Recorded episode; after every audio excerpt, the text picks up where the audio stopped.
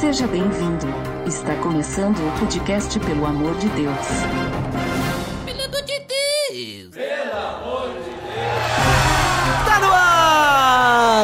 Podcast, pelo amor de Deus, eu sou Ed The Drummer e hoje eu vou ser Eliasar, o sacerdote. E tu quem é, Botega? Muito bem, aqui estou com Ebenezer, o guerreiro da tribo de Benjamim. Veja só, também estamos aqui com o Jairo, nosso designer. Olha só, hoje eu sou o arqueiro da tribo de Gades, sou o Shaul. Shaul, Shaul, veja só que nomes, né, diferentes. Nomes bonitos. E também aqui participando novamente, aqui nos visitando mais uma vez, Edgar. Olá, eu sou o mestre e hoje nós vamos ser dirigidos numa história bíblica que não está na Bíblia. Veja só, nossa. Polêmico, polêmico. Nossa, poderiam dizer que heresias, né? Mas não, porque hoje é exatamente isso. Hoje nós vamos ter um episódio especial em que nós vamos fazer uma aventura de RPG. E veja só, nós vamos fazer uma aventura RPG baseada na Bíblia, no, no Antigo Testamento. Então vamos ver o que vai acontecer. Fique aí e escute essa nossa aventura. Tá beleza, Edson! Você está escutando o podcast no site pelamordedeus.org.br, que vai ao ar sempre nas sextas-feiras, a cada 14 dias. Curta nossa fanpage em facebook.com.br oficial PADD. Também siga no Twitter, através do arroba underline PADD. Ou entre em contato conosco através do e-mail contato arroba pelamordedeus.org.br.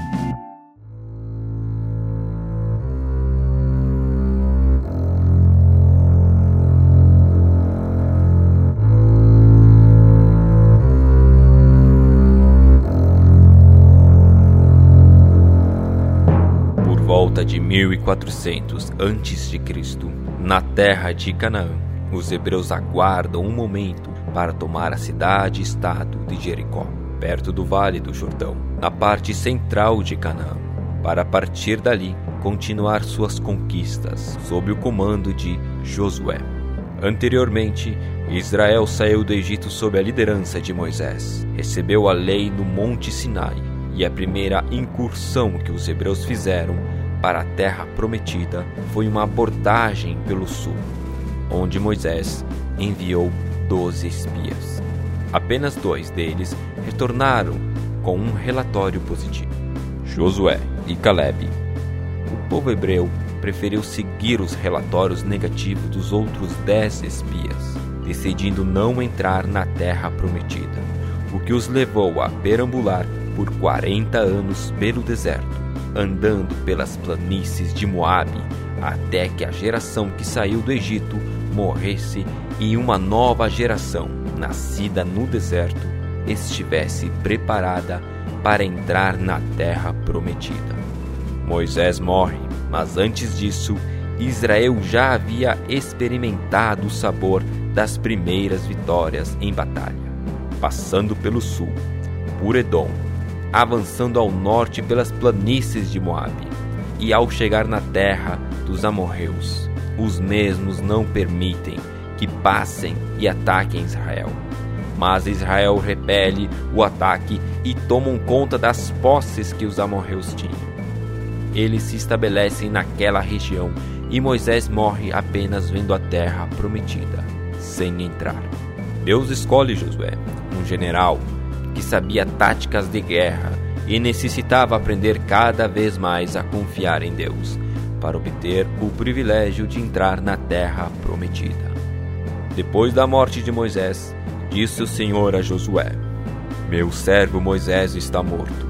Agora, pois, você e todo este povo, preparem-se para atravessar o rio Jordão e entrar na terra que eu estou para dar aos israelitas. Como prometi a Moisés, todo lugar onde puserem os pés eu darei a vocês. Seu território se estenderá ao deserto, ao Líbano, e do grande rio, o Eufrates, toda a terra dos Hititas, até o Mar Grande, no oeste. Ninguém conseguirá resistir a você todos os dias da sua vida. Assim como estive com Moisés, estarei com você. Nunca o deixarei, nunca o abandonarei.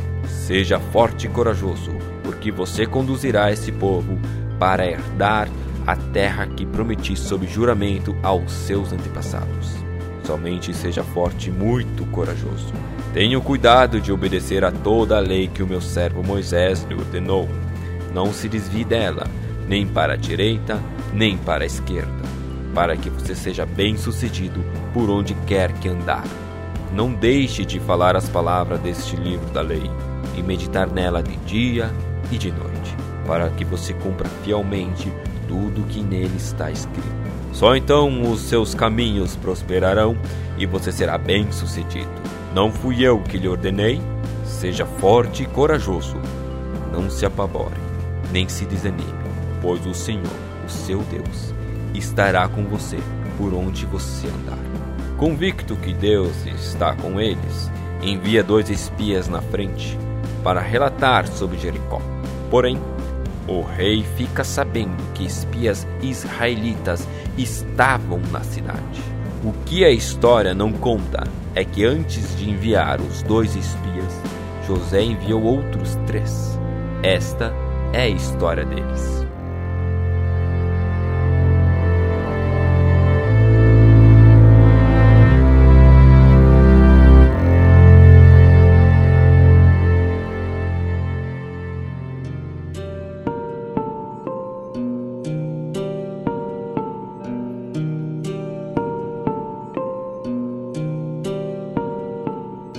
Contexto é, nós estamos entre o capítulo 1 e o capítulo 2 de Josué. Nós vamos imaginar agora, essa história não está na Bíblia, mas nós vamos imaginar que entre o capítulo 1 e o capítulo 2, Josué havia enviado mais três espias para realmente certificar-se melhor de onde estava Jericó, quais eram as suas fortificações, para que depois então o relatório dos dois espias viesse a somar desses três que ele havia mandado antes. Então, não está na Bíblia a nossa narrativa, mas nós estamos entre o capítulo 1 e o capítulo 2 de Josué. Ele já assumiu o poder e ele ainda não mandou aqueles dois espias que se encontraram com Raabe. Então é esse o contexto político, histórico e social que vocês estão. Então tá, vocês estão nos territórios que Israel havia tomado dos amorreus, vocês estão acampados, ou na verdade já colocados em algumas cidades, uma vez que a tribo de Gade e a tribo de Ruben já haviam pedido para Moisés a permissão de ficarem, e um, um, pedaço da tribo de Manassés também, já haviam pedido para ficar naquela região. E aí Moisés disse: tudo bem, vocês podem se estabelecer nessa região, mas vocês vão ter que ajudar os irmãos de vocês quando vocês forem entrar na terra de Canaã. Então já havia uma espécie de estabilidade do povo hebreu ali, aonde Gade, Ruben e um pedaço da tribo de Manassés estavam já tomando posse desse lugar. Então vocês não estão mais acampados no deserto, vocês já estão meio que se estabelecendo. Óbvio, ainda vocês têm que entrar na terra prometida. Então vocês estão ali, o líder da nação é o próprio Josué. E aí então vocês recebem um chamado. Josué chama um dos seus guerreiros, Ebenezer e Eleazar, já que Eleazar é um dos sacerdotes e Ebenezer é o seu guerreiro benjamita. E aí então ele chama vocês para uma conversa. Então, uh, imagina que vocês estão ali fazendo seus afazeres. Então você está ali cuidando dos seus afazeres na tenda, ajudando o pessoal. E você está observando se não havia nenhum outro ataque dos amorreus ali no meio, quando vocês recebem a visita então de alguns soldados que dizem para vocês assim: Josué precisa falar com vocês. Ok, vamos lá. Onde está Josué? Ele está na tenda do líder. Ebenezer, vamos até a tenda do líder para falar com Josué. Certo, Eleazar. Então nós vamos até a tenda do líder. Aí chega alguém, então avisa. Aqueles que você mandou chamar estão aí. E aí então Josué diz: Mandem que entrem. Aí vocês são introduzidos, junto com dois soldados, até o local onde ele está sentado. E aí então ele diz para vocês: Por favor, meus amigos. Shalom, sentem-se. Shalom, obrigado, senhor. Viemos aqui porque mandaram nos chamar para falar com o senhor. Eu estou com alguns planos. Deus, obviamente, nos entregou essa terra em nossas mãos.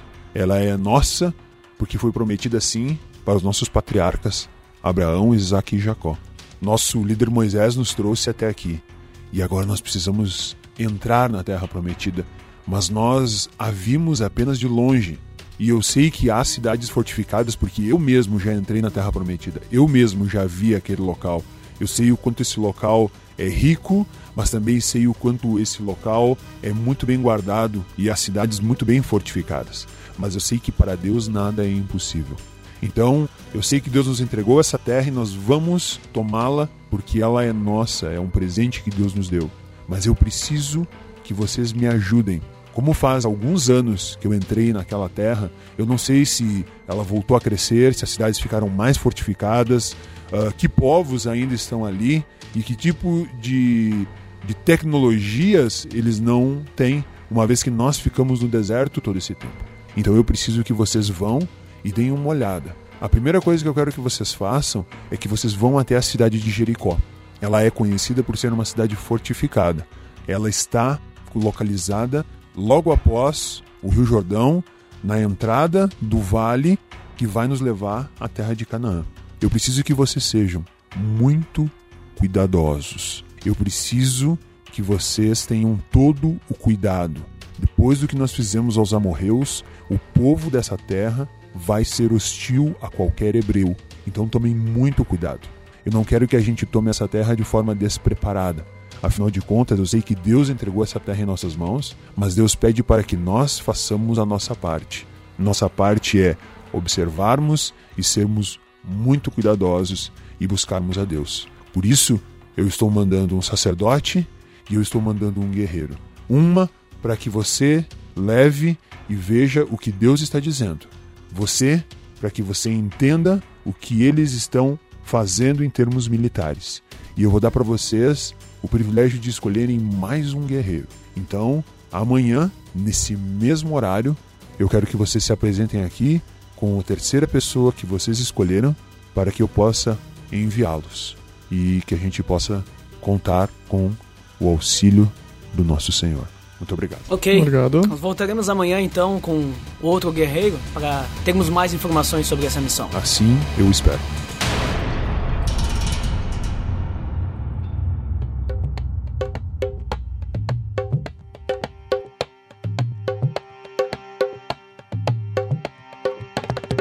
Então nós saímos da tenda do líder. Saindo da tenda e vocês vão procurar agora. Eu não sei onde é que o tá, tá? Se virem. Ebenezer, eu vou até o tabernáculo e eu vou fazer uma oração a Deus para que Ele nos mostre. Enquanto isso, me espere e eu voltarei em uma hora. Certo, lhe aguardarei na minha tenda. Então eu fui até o tabernáculo e lá realmente deve ter as, o- as- os cereais, né, para fazer oferta. E eu faço uma oferta de cereal a Deus e eu faço uma oração pedindo para que Deus nos mostre o melhor guerreiro para essa missão, para poder completar o grupo, aquele que tá faltando para completar o grupo. E eu faço essa oração. Você faz a oração, tá certo? E aí então, Deus vai te indicar diretamente até um rapaz da tribo de Gade que está se preparando para tomar esse essa porção da terra, mas Deus te manda para a tribo de Gade e ele te dá um nome. Vá até o pessoal de Gade e encontre Shaul. Shaul vai ajudá-los na missão que eu dei para o meu servo Josué. Eu saio do tabernáculo e vou até a tenda do Ebenezer. E aí lá fora da tenda do, Ben- do Ebenezer eu digo, Ebenezer, é Eleazar, estou aqui. Sim, entre, por favor. Eu entro na tenda. Ebenezer, Deus me mostrou o Shaul, da tribo de Gad, você conhece? Certo, conheço, grande guerreiro. Vamos, vamos até as tendas é, onde estão organizadas as tribos de Gad. Vamos falar com o líder da tribo de Gad para saber onde está Shaul para conversarmos com Certo, ele. vamos lá que eu conheço o caminho. Vocês estão chegando, vocês veem, então o pessoal já organizando as moradias, as coisas, fazendo um levantamento do que sobrou, do que eles tiraram dos amorreus e tal, e já então se preparando para tomar posse daquela, daquele momento ali. E vocês veem uma pessoa que está naquele momento pregando uma cerca para que vai servir depois então para os rebanhos, né, ficarem presos ali e as ovelhas e tudo mais. E quando você vê aquele rapaz de costas, eh, Deus diz assim: Esse é Shaul. Tá, então nós vamos até, até Shaul e eu falo: Shalom, Shaul, Deus me enviou para falar com você. Shalom, quem sou eu para ser reconhecido pelo Senhor? Shaul, Deus tem uma missão muito importante para nós e eu preciso que amanhã, amanhã nesse mesmo horário, você se encontre conosco junto à tenda do líder, Josué. Você estará lá amanhã? Sim, estou muito honrado pelo convite, estou, estou pronto. Ficamos gratos a ouvir isso e nos encontramos amanhã então. vocês foram, voltaram para os afazeres de vocês, se prepararam e no dia posterior, naquele mesmo horário, Nós vamos até a tenda de Josué. Exatamente. Então Josué está esperando vocês. Vocês já estavam sendo esperados ali, na verdade. Então, novamente vocês são introduzidos. Josué permite para que vocês entrem e ele então os recebe como um shalom. Shalom. Shalom. Shalom. Vejo que vocês já escolheram o terceiro elemento da viagem de vocês? Sim, Deus nos indicou Shaul após eu oferecer um sacrifício de cereal e orar a Deus, e ele nos mostrou que ele é a pessoa escolhida, a pessoa certa para nos acompanhar nessa missão. Então, se o Senhor Deus indicou, eu só posso confiar que a escolha de vocês é a correta. Seja muito bem-vindo, Shaul. Que o Senhor esteja conosco nessa incursão que faremos. Vocês já explicaram para ele o que nós vamos fazer? Não, nós deixamos para que o senhor Josué explique para ele e também nos dê mais informações de como vai funcionar essa incursão. Muito bem. Então, eu não estou mandando um exército justamente porque eu ainda não sei como está a cidade de Jericó. Ela é uma cidade extremamente importante para conquistarmos a terra que o Senhor Deus nos entregou. Mas nós precisamos então verificar. Então a primeira coisa que eu peço para vocês é que verifiquem como é fortificada essa cidade. Qual é a melhor forma de nós invadirmos? Então, eu quero que vocês descubram aonde essa cidade está menos fortificada, aonde ela está mais vulnerável, quantas pessoas habitam lá. Eu ainda não sei, Faz muito tempo que eu estive na Terra Prometida como espia e eu não ouço mais muitas notícias sobre Jericó. Então eu quero saber quantas pessoas tem, quantos soldados são, qual é o tamanho dos seus muros, qual é a espessura, podemos derrubá-los com arietes ou o que nós vamos fazer para derrubar esses muros. Eu quero saber qual é a população, qual é a fonte de renda dessa população. Quero saber se lá há algum tipo de gado algum tipo de rebanho que a gente possa acrescentar ao nosso rebanho para até nos servir de alimento durante o cerco. Então, eu preciso que vocês me, me, tragam todas as informações necessárias. Não estou mandando um exército, mas depois do que fizemos com os amorreus, é óbvio que nós, hebreus, não somos bem vistos nesse lugar.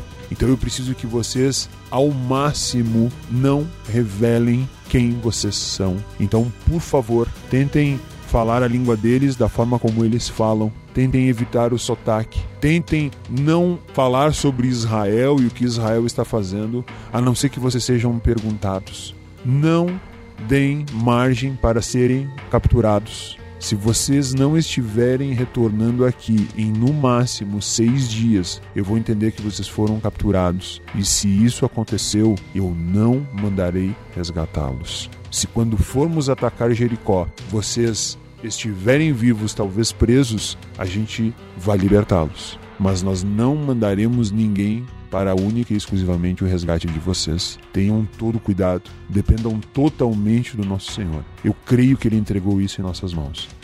Soldado, por favor, traga os mantimentos. Aí nisso entra agora então um outro soldado, mais ou menos do mesmo porte do Ebenezer, e aí então ele entrega para cada um de vocês. E aí então Josué diz assim: Aí vocês têm tudo o necessário para vocês cumprirem essa missão. Então eu espero que vocês voltem no máximo em sete dias, mas o ideal seria que em cinco dias vocês estivessem retornado. Eu sei, vocês vão pegar, nós estamos a mais ou menos 25 quilômetros de Jericó. Então vocês vão ter que pegar a fenda entre as cadeias de montanhas e ir em direção ao Vale do Jordão, naquele vale seco, naquilo que era antes então o Mar Salgado. Então vocês vão entrar por ali e vocês com certeza encontrarão Jericó nas portas da entrada da terra de Canaã logo depois que atravessarem o Vale do Rio. Senhor, quando Moisés nos falou sobre a geração passada, ele nos falou que os espias falaram sobre essa terra prometida. E eles falaram que habitavam gigantes e habitavam pessoas muito fortes. Nós sabemos, como você comentou, que você também entrou e foi e espiou a terra prometida. O que você viu lá que pode nos ser útil, apesar de ter sido tanto tempo atrás? Eu digo para vocês que a terra é boa, a terra é fértil, mas os povos que lá habitam são extremamente fortes. Então, se eu tenho que dar uma dica para vocês, é usem mais a inteligência do que a espada. Usem mais a inteligência do que a espada.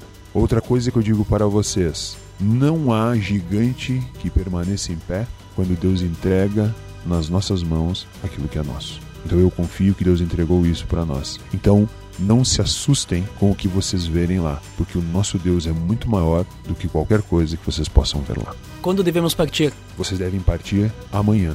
Vocês estão a um dia de jornada de caminhada e nós ainda não sabemos quantas hostilidades talvez vocês possam encontrar pelo caminho. Minha oração é que não, não encontrem nenhum tipo de hostilidade. Vão em paz.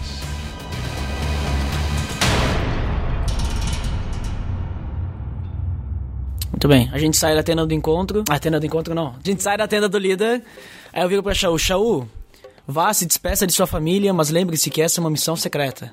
Certo, então aí eu, vou, vou pra, pra minha tribo. Daí eu pego, depois que o Shaul sai e vai pra sua tenda, né? Eu vou novamente ao tabernáculo, Habitação de Deus. né? Habitação de Deus. E dessa vez eu faço uma, um sacrifício com um cordeiro que eu tinha da minha família, né? Com um cordeiro. E eu faço um sacrifício a Deus, sacrifício de sangue. Não pra expiação, mas. Mas eu faço no sentido para que Deus esteja abençoando isso. E também eu peço a Deus, eu faço uma oração pedindo a Deus que Ele nos mostre, Ele nos dê algum um norte, né? Como Josué falou que seria muito complicado, a gente não poderia ser reconhecido, a gente precisa de um plano, a gente precisa, sei lá, talvez passar por algum outro tipo de povo, um povo aliado. Então eu peço para Deus, em oração, nos dizer um povo que é aliado para que a gente possa ir, digamos assim, disfarçado como esse povo, como se a gente estivesse chegando em Jericó. Aí eu faço essa oração a Deus. Tá. A norma, em termos de, de roupas, imaginem aquelas roupas que o pessoal faz com lençol, joga lençol pra lá e pra Sim. cá. Então vocês estão com esse tipo de roupa, até porque no deserto é muito importante. A gente pensa, não, é muito importante ela sem camisa. Não, não, não.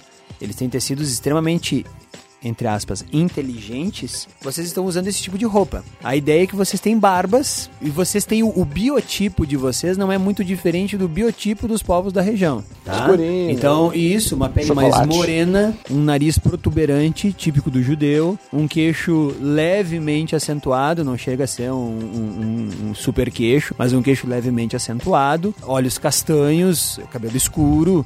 Então, esses são vocês. Então, em termos de biotipo e roupa, ah, vocês não vão diferir muito, tá? O que vai realmente, talvez, entregar a vocês seja o sotaque de vocês.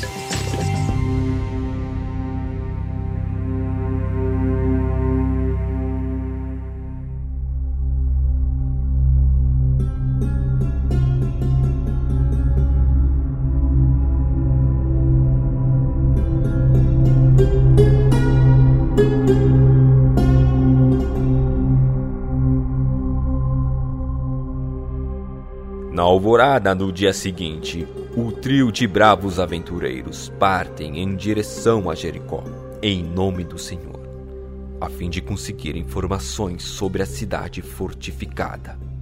Como estrangeiros em uma terra desconhecida, eles precisam tomar cuidado com essa perigosa viagem. Vocês sabem o caminho que vai levar a Jericó, então isso eu não preciso dizer. Então lembre-se que vocês estão passando, embora seja uma região árida, é diferente de Edom e Moabe. Definitivamente a metade norte da Terra Prometida e dessa região, ela é bem mais fértil, até porque vocês estão próximos ao Vale do Rio Jordão. Então ali vocês têm vegetação, tá? Não é a floresta amazônica, mas vocês têm arbustos mais rasteiros, vocês têm aquelas pedras cinzas. Tipo caatinga, assim. É, é, mais ou menos nesse sentido, tipo caatinga. savana. Mas lá dentro da Terra Prometida, você, à à medida que vocês se aproximam, na verdade, de cidades, vocês vão descobrir plantações, vocês vão descobrir um monte de coisa. Então, a geografia é mais ou menos essa. Vocês têm algumas montanhas, porque agora vocês vão entrar na, na parte montanhosa da região. Inclusive, isso vai ajudar Israel depois, porque quando você entra na área montanhosa, é difícil você fazer a luta com o exército. Então, vai ajudar muito quando o povo hebreu entrar nessa, nessa terra, porque ele vai estar até meio geograficamente protegido. Então, você já tem morros, você já tem mais vegetação, você tem água com um pouco mais de facilidade à medida que você está no vale de um rio. Então, a vida é bem menos dura do que o aridez do deserto. Ainda assim, é um local aonde a chuva ainda é escassa, mas não tanto. Tá? Bota aí que seria talvez hoje comparado à nossa São Paulo, por exemplo, que é um lugar que está árido, mas não é o sertão nordestino. Então pense que essa é a região que vocês estão entrando. Até era muito comum eles fazerem tijolos de barro.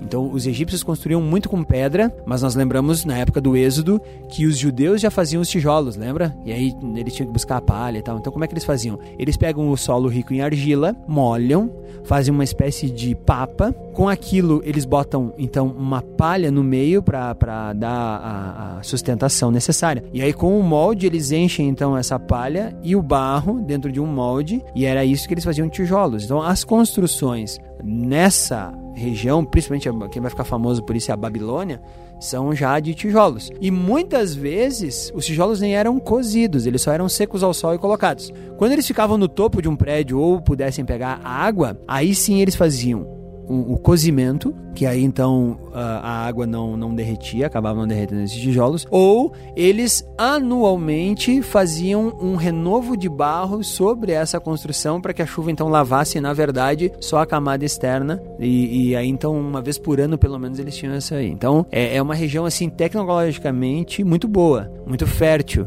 Ah, então tem plantações, já tem construções decentes. Então é bem diferente do que vocês antes haviam visto no deserto nas outras aventuras que a gente fez. Então vocês estão entrando e vocês estão com uma estrada na frente de vocês. O que vocês fazem? Caminhamos?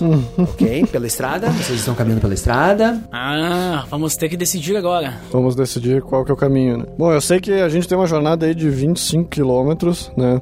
São, se a gente tem que apressar o passo aí, que é, que é uma jornada bem grande, né? Então, eu sei que a gente tem que passar por, pela fenda ali, que vai pro Vale do Jordão. Então, acho que esse é o melhor caminho que a gente tem pra pra fazer. Ah, Acredito que a gente vai estar bem seguro também, de certa forma, nesse trajeto aí. Mas, de qualquer forma, vamos tentar ser o, o mais espião possível, Discreto. mais Discreto. discreto. Ok.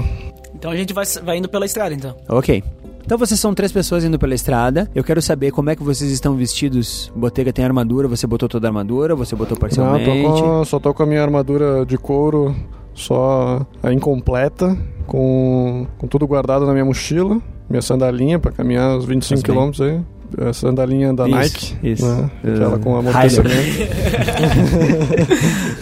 e grandes panos brancos em cima da cabeça pra, aguentar o O lençol. calor. que- Por favor, né, cara? Imagina um cara com um lençol, parece aquelas, aquelas mulheres que vão no rio lavar roupa, né? Bota grandes panos brancos na cabeça. Equilibrando a mochila. Ah, então vocês estão, a princípio, vestidos como um cidadão normal, comum. É isso? Sim, de toda Isso. a região ali, né? tá, normal. ok. Então tá. Então vocês vão andando, né? Você com o seu bordão, que é o teu O cajado, cajado, isso. né? Teu bordão. Então, vocês estão andando. Nisso vocês enxergam alguns camelos chegando na direção de vocês, assim. Uns, mais ou menos uns quatro camelos vêm na direção de vocês. Sozinhos ou com gente em cima? Tipo? Não, tem gente em cima. Ah, tá, não, não sei. Vai que vem, olha a oportunidade chegando aí. Vamos pegar os camelos. Cada um pega um camelo, no quarto a gente bota a bagagem e vamos fazer. Deus nos enviou um camelo. Balançandinho. Vocês veem um camelo chegando na direção de vocês, assim. eles- Quatro, né? É, quatro, e ele, obviamente, claro, ele tem ah, ocupantes em cima. Um cada? Não, um. Cada um. ah, dois estão montados e dois estão com. Com bagagem. Com bagagem. Tá, entendi. E eles estão vindo pela estrada na direção de vocês. Aí eu olho- vejo eles e pra ver se realmente são pessoas que estavam, sei lá, eram ameaças pra nós ou estavam talvez querendo iam nos nos barrar, talvez, né? Então você descobre que eles estão vindo, parecem ser comerciantes. Você já viu alguns deles. A princípio, eles não são uma grande ameaça. Por que eu digo a princípio? Porque a princípio nem vocês parecem uma grande ameaça. Então, você não sabe a índole e você não sabe a missão deles. Eles parecem ser comuns comerciantes ao teu primeiro olhar. Então, eles estão vindo na direção de vocês, 10 metros, Então, E a gente continua caminhando. A gente continua 5 caminhando metros. E o nosso E- cumprimento é... e Não, não, cumprimento. calma. Deixa eles passar por nós, a gente cumprimenta. Ah, tá de repente pararam os quatro camelos a 5 metros de vocês e estão metros. observando. Estão observando. Aí, quando eles pagam, a gente continua caminhando. E quando a gente chega próximo deles, a gente faz uma, um cumprimento, uma reverência. Né? Não- a, gente só- a gente não fala nada porque a gente não sabe que língua eles falam. Vocês veem que eles estão. Vocês veem que eles estão. Você pode falar a, a língua comum dos cananeus ali nessa região, é, é Uhum. tranquila, tá? Ah, vocês, por 40 anos andando no deserto, vocês conseguem se tem uma comunicar. ideia, Ah, entre os moabitas, Aham. os edomitas, vocês, vocês conseguem falar um idioma que se, que se entenda, né? Todos eles vieram ali da, da- do fenício antigo, então há uma, uma proximidade, tipo espanhol e português, então vocês vão conseguir Se comunicar. se comunicar, tá? Até porque, principalmente o comerciante, o comerciante ele tem que saber... Vender o peixe. Exatamente, ele tem que saber se comunicar. Então há, há uma língua comum ali. O inglês. E aí então vocês notam que eles estavam meio apreensivos quando vocês, eles pararam e vocês foram chegando e vocês não cumprimentaram, não fizeram nada, mas aí então vocês fazem um sinal. É, então o que parece ser o líder levanta a mão direita para vocês em sinal de paz, coloca a mão esquerda em cima do coração, faz uma grande reverência e pergunta se vocês sabem se a estrada está segura. Então retribuo a reverência, levanto minha mão direita também com a mão esquerda no peito e falo que estamos vindo de uma caminhada e que está seguro o trajeto desde então. Nenhum sinal dos temidos hebreus? Não, os hebreus estão longe, estão uma distância segura de vocês. A qual distância? Porque pretendemos desviá-los. Ouvimos falar que eles são terríveis. Eles não deixaram as cidades dos amorreus intactas. Mataram todos a espada aqueles que não conseguiram fugir. Estamos a 6 quilômetros de caminhada e não cruzamos com nenhum hebreu desde então. E vocês são da onde? Nós somos amorreus. Aí então o, o, o outro rapaz da caravana então pergunta: E vocês estão fugindo então dos hebreus? Aí eu, aí eu, eu intervenho na, na conversa, aí eu, eu, fa- eu falo, estamos em direção a Jericó. Como está o caminho até lá também? Ah, Jericó é o primeiro ponto seguro. Espero que os hebreus jamais consigam chegar até lá. Espero que eles sejam derrotados bem antes disso. Hum, que bom que está seguro o caminho até, até Jericó. É, eu fico, fico tranquilo e daí eu deixo continuarem conversando. Mas e você então, Amorreu? E o cara, você sentiu um pouquinho de sarcasmo ali. E você então, Amorreu, está fugindo dos hebreus? Estamos, encontrei esses dois rapazes junto na jornada. Estamos tentando encontrar uma cidade tranquila para continuar.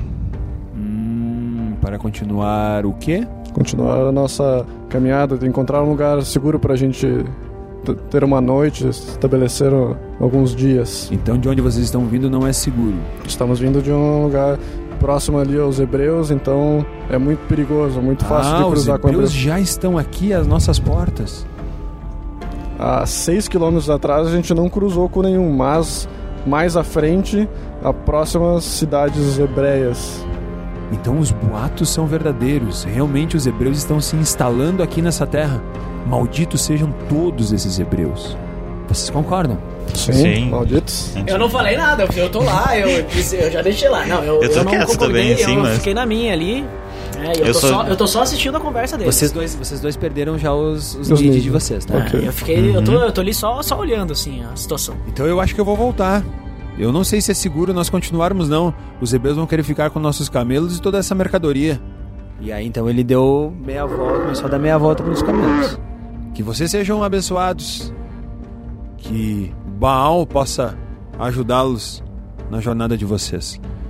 E ele começa a dar meia A volta. gente retribuiu. Eu não retribuo nada, eu fico lá, eu tô só assistindo. Nós aguardamos eles dar a volta, se distanciar um pouco e a Tá. gente continua a nossa caminhada Ok. com uma, uma distância segura deles. E aí vocês descobrem que a marcha é até um pouquinho mais acelerada do que a que estava vindo. Eles estão voltando na direção de onde vieram, numa marcha um pouco mais acelerada. Ou seja, eles estão meio que com pressa de voltar. Uhum. Aí eu viro pro Ebenezer e eu digo assim, cara, tu percebeu que tu acabou de falar pra eles? Tentei manter segura a nossa jornada. É, mas tu acabou de dizer, tu acabou de entregar toda a posição dos hebreus. Eu acho que nós não podemos deixar eles chegarem até Jericó. Vamos ter que pegar os camelos deles, então. Não foi bem isso que eu quis dizer. Vamos derrubar eles. Por mais que eu goste de manter a paz, eu acho que a gente vai ter que, de alguma forma, prender eles em algum lugar, alguma coisa assim, porque eles não podem chegar a Jericó e entregar essa mensagem. O que que tu vai fazer agora, Ebenezer? Certo? Mas você acha que só amarrar eles vai ser suficiente? Eu não, não gosto de, de mortes até que o Senhor dos Exércitos nos diga para matar. Certo, então atacaremos eles agora que, que eles estão. Estamos em vantagem, porque estamos atrás deles, conseguimos alcançá-los E somos entre três. e, como eles são dois, nós somos três, a gente pode amarrá-los e deixá-los à beira Eu acho que não é certo nós atacarmos eles pelas costas. Acho que Deus não se agradaria disso. Eu acho que a Certo. gente deve chegar até eles, alcançá-los, chamá-los e dizer pra eles que a gente não pode deixar eles chegarem a Jericó. Ok, E faremos depois assim. dar uma opção pra eles. Certo. Então, Pode ser. Vocês concordam? Certo, Sim, a gente concorda. E a gente vai, acelera o passo e. Vocês aceleram o passo. Nesse momento que vocês acabaram essa conversa, então, os camelos já estão mais ou menos uns 40 metros na frente de vocês. Então, Eliezer, tu vai tomar a frente ou quer que eu os chame a atenção? Acho que é melhor é, chamar, chamar a atenção deles, pedir pra eles pararem. Então, eu acelero um pouco o passo para estar a uma distância um pouco melhor deles. Então, levanto a voz e chamo Quando tu eles. ajustou, eles estão uns 50 metros adentro, assim. Não ouvem a minha voz ou ouvem Não, a não, minha voz? é, é, imagina que 50 metros seria o quê? Uma quadra de distância já. Mas nem. Eles estão indo. Então eu teria que correr para poder que eles me ouçam. Correr muito, porque os camelos já estão num passo, não Aceler- corrido, mas estão num passo aceleradito. Certo, então eu acelero bastante meu passo. Ok. Dou uma corridinha leve e chegando alguns metros de distância, então levanto minha voz e peço para que eles aguardem. Bota que você conseguiu encurtar 10 metros, digamos que você chegou a 40. E o que, que você fez? Então levanto minha mão e digo, senhores! Aí você viu que eles mais ou menos aceleraram os camelos e olharam a distância e pararam a marcha. Certo, aí então aguarde um minuto. Preciso falar com você novamente. Não se aproxime, o que você quer? Daí nisso, nós já estamos se aproximando, eu e o Shaul, Tá. né? Eu e meus amigos, a gente tem mais uma dúvida a ter com vocês. Posso questioná-lo? Pode. Aí eu intervenho na conversa e eu pergunto: Por que tanta pressa para voltar? Para onde vocês estão indo? Nós estamos indo avisar Jericó que os hebreus estão aí. Aí eu falo pra ele assim: Por que, que nós não podemos ir juntos com vocês? Visto que nós também estamos indo a Jericó? E como vou saber que vocês não querem atacar Jericó? Como nós, saber? Em, em três, iremos atacar Jericó? Como saber que vocês não estão indo espiar para saber o quanto nós somos fortificados ou não? Vocês são de Jericó então? Se nós formos, qual o problema? Mas então, por que, que vocês estão vindo para cá fazer comércio? É assim que ganhamos a vida? E por que não continuam? Porque os hebreus estão aí. Como nós vamos entrar lá? Os hebreus são sanguinários. Eles vão nos matar, vão levar nossos camelos, vão levar nossa mercadoria. E acho que eles podem até fazer coisa pior, podem nos sequestrar e mandar pedir nosso resgate para nossas famílias e deixar nossos filhos passar fome. Você tem certeza disso? É que eu nunca. Nunca passei por uma, por uma experiência dessa com hebreus? A única coisa que eu sei é que os hebreus são maus. Muito maus. É, mas infelizmente. Como é que é o nome do senhor mesmo? Meu nome é Egon. Infelizmente, Egon, nós não vamos poder deixar vocês chegar até Jericó antes da gente. Nesse momento ele atiçou o camelo e o bicho foi. Agora pense em uma marcha acelerada. E aí, Show, tu, tu não tem um arco aí? A melhor de tudo vai ser flecha, então mesmo. Vou atacar com eles. Dá o dado. Deu 9. Por incrível que pareça, esse cara é um. Ou ela. Vocês conseguiram acertar um quarto do último camelo que estava mais pesado carregando mercadorias. Então a flecha cravou no quarto do camelo. Nessa, nessa flechada aí eu já começo a minha corridinha para aproximar deles. Tudo bem. Eles então pensam se eles voltam ou não para ajudar o camelo, mas eles não pensam, eles simplesmente aceleram o passo e esse camelo mais atrás acaba ficando mais lento, mas ele está tentando acompanhar os outros. Ele está um pouco mais lento, mas está correndo atrás dos Eu outros. consigo me aproximar desse camelo? Camelos, quando estão numa marcha acelerada, eles são muito mais rápidos que nós. Enquanto, enquanto eu, o Shaul atirava flecha e o Ebenezer começava a correr, eu parei naquele momento lá onde eu tava, eu baixei a cabeça e eu comecei a orar a Deus. Aí eu fiz uma oração para que Deus pudesse paralisar ah, os inimigos, né, usando meus dois níveis de intimidade com Deus. Nove. Faço uma oração de paralisia, para que eles sejam paralisados. Naquele momento, a única coisa que você sentiu assim foi um, um, um estrondo assim. E eles parecem por um pequeno espaço de tempo assim ficarem assustados. Eles ouviram um estrondo, um barulho. Não havia nenhum sinal de chuva, não havia nada. Eles meio que titubearam ao ponto do camelo mais lento acabou alcançando os outros. Tá, e eu tô correndo pra chegar mais próximo Tá e atirar uma outra flecha. Beleza. Então vocês estão a cerca de 30 metros agora, então, desses. Eu tô mais perto, né? Que eu comecei a correr antes. Tá, tu como soldado, então você está a 20 metros. Tá, mas eu atiro a próxima flecha então. Então, nesse momento, você tirou a flecha, você tentou acertar um dos, Um dos um integrantes. dos, dos, dos, Dos integrantes. montados. Ok. Naquele momento, você viu que uma flecha passou, assim, muito lateralmente, assim, perto da orelha do cara, mas passou também, cruzou a cabeça do camelo e deu no chão. Nesse momento, eles então se deram conta de que que, que estamos fazendo aqui parados? E tentam botar de novo em marcha esses camelos.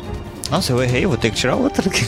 Isso eu tô correndo Então tu tá ainda. parado tentando atirar outra e o Botega, o Botega está a 10 metros dele. 10 metros eu consigo atacar com alguma coisa? 10 metros você pode tentar jogar o teu, a tua adaga. Não, eu vou continuar é 10 correndo. Não metros tem é daga, tem punhal. É curta é curta? A adaga é curta? curta, tu não perde nenhuma coisa. Então eu pego, eu puxo minha adaga da, da minha bainha Tá. e eu jogo a adaga no, num dos viventes.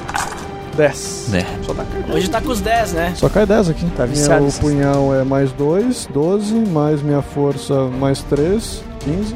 Tá, então nesse momento então que o- o- os caras deram por si, tipo, o que estamos fazendo aqui? De repente, um deles, o mais novo, não o, o líder, ele sentiu uma, uma, uma grande fisgada na parte baixa das suas costas, assim.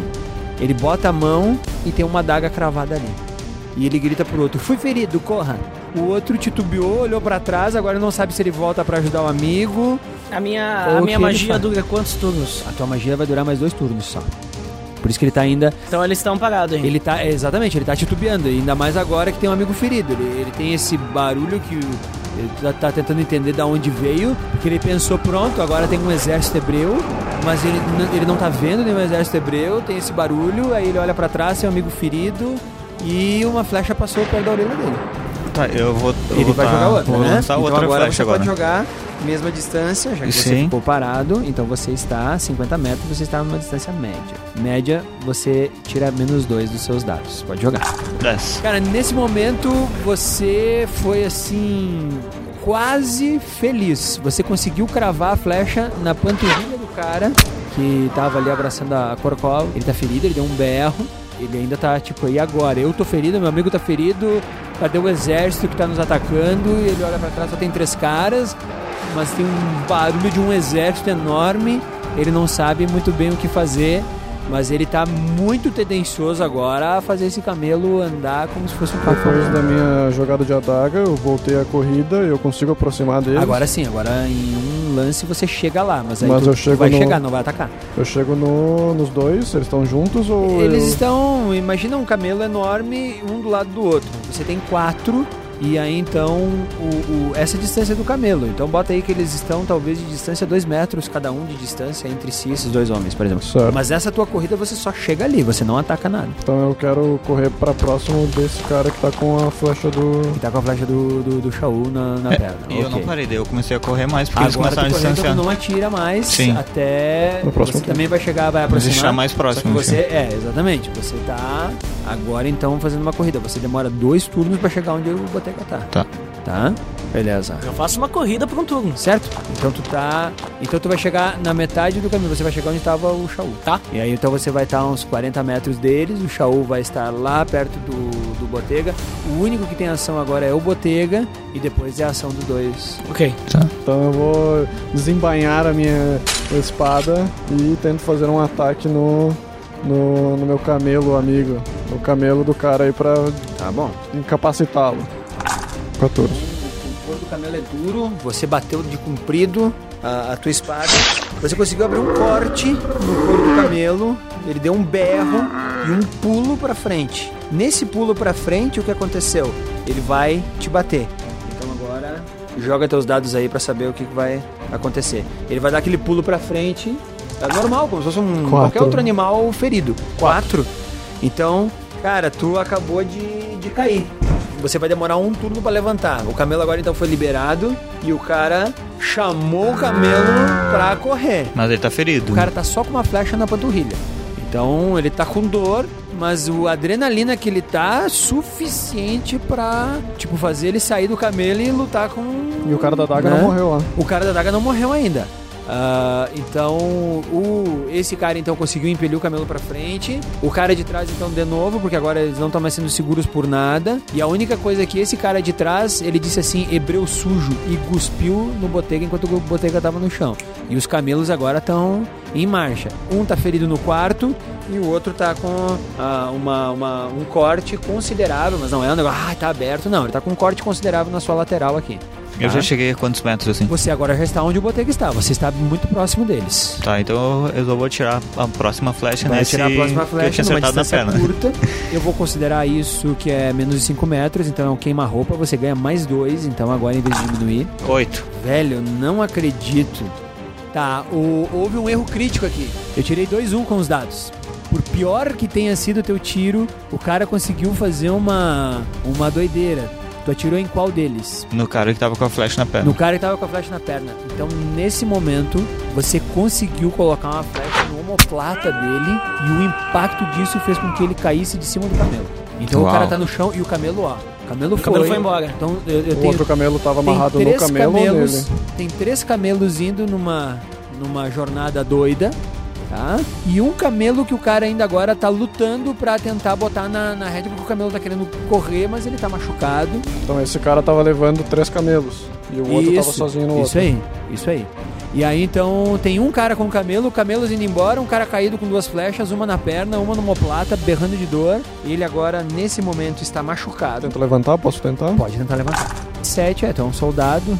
Eu vou considerar que você conseguiu levantar-se, mas você não faz mais nada. Certo. Levantou, estabilizou e tá, tá. O que tá acontecendo aqui? Certo? E aí você viu, você viu um cara caído a mais ou menos, a mais ou menos uns 6 metros de distância de você. Você vê o, o Não Shaul- uma distância de uma espada curta. não a distância, mas a distância de um aproximar e atacar, tá? O outro então tem, tem um camelo meio estabilizado, os outros poeira levantando porque os outros camelos estão zoando. E você tem mais um turno pra chegar nesse tumulto todo. Tu tá vendo de longe. Eu corro mais uma vez pra me aproximar agora deles. Tá. Mais um turno. Então tu chegou ali. Tá. Tu chegou ali. Tu tá também, então tu viu de longe tudo que aconteceu e tá ali. Tá, cheguei ali. Ok, então, às vezes os meus amigos ainda. Vamos ver o que eles vão fazer agora. Ah, o cara, o cara tá, tá com dificuldade de levantar. Ele tá assim, ajoelhado na terra, olhando pra vocês. Ele tá com muita dor na panturrilha, é óbvio. E no omoplata, ele não consegue al- alcançar essa flecha do omoplata. Da panturrilha ele não resolveu não mexer. Ele tá tentando se levantar com bastante dificuldade. O outro, por sua vez. Ah, esse por sua vez sim. Torcendo, né? Finalmente ele conseguiu botar esse camelo em marcha, tá? E o bicho já tá a uns 15 metros de vocês. Tá, eu vou, vou tirar uma flecha nesse cara que tá correndo. Vai lá. 15. 15. Ah, agora que eu vejo. Agora tem que dar na cabeça. no pescoço. 15. Onde é que tu mirou? Ah, mirei na, na cabeça do cara. Headshot.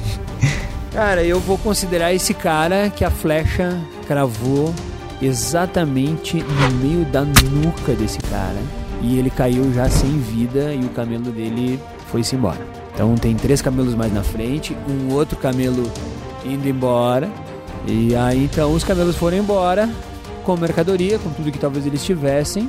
Se é que era mercadoria, enfim, né? Mas ok, os camelos foram embora. Vocês têm um cara morto e você tem um ali no chão, bastante ferido. certo, agora eu, eu posso chegar e atacar esse cara. Eu tô chegando ali nesse turno, né? Sim, tá ali agora do lado. Sim, eu chego e diz, não, não ataque, Benésio. Joga uns dados. Tirei 7. Tirei 8. Três. Então o Ebenezer não ouviu, ele atacou. Agora vamos ver o que você vai fazer com o cara. Então onde é que tu atacou ele? Ele tá no chão, imagina ele ajoelhado, com uma É. perna pronta pra levantar, a outra dolorida. É Deu de cima pra baixo, Eu fiz o corte normal de espada, né? Diagonal pra baixo, sim. diagonal pra baixo. Então, quando você falou Ebenezer não ataca nesse exato momento, a única coisa que você viu foi um jorro de sangue e a cabeça do cara quase praticamente decapitada. Ela não chegou a descolar do corpo, mas o cara tá morto.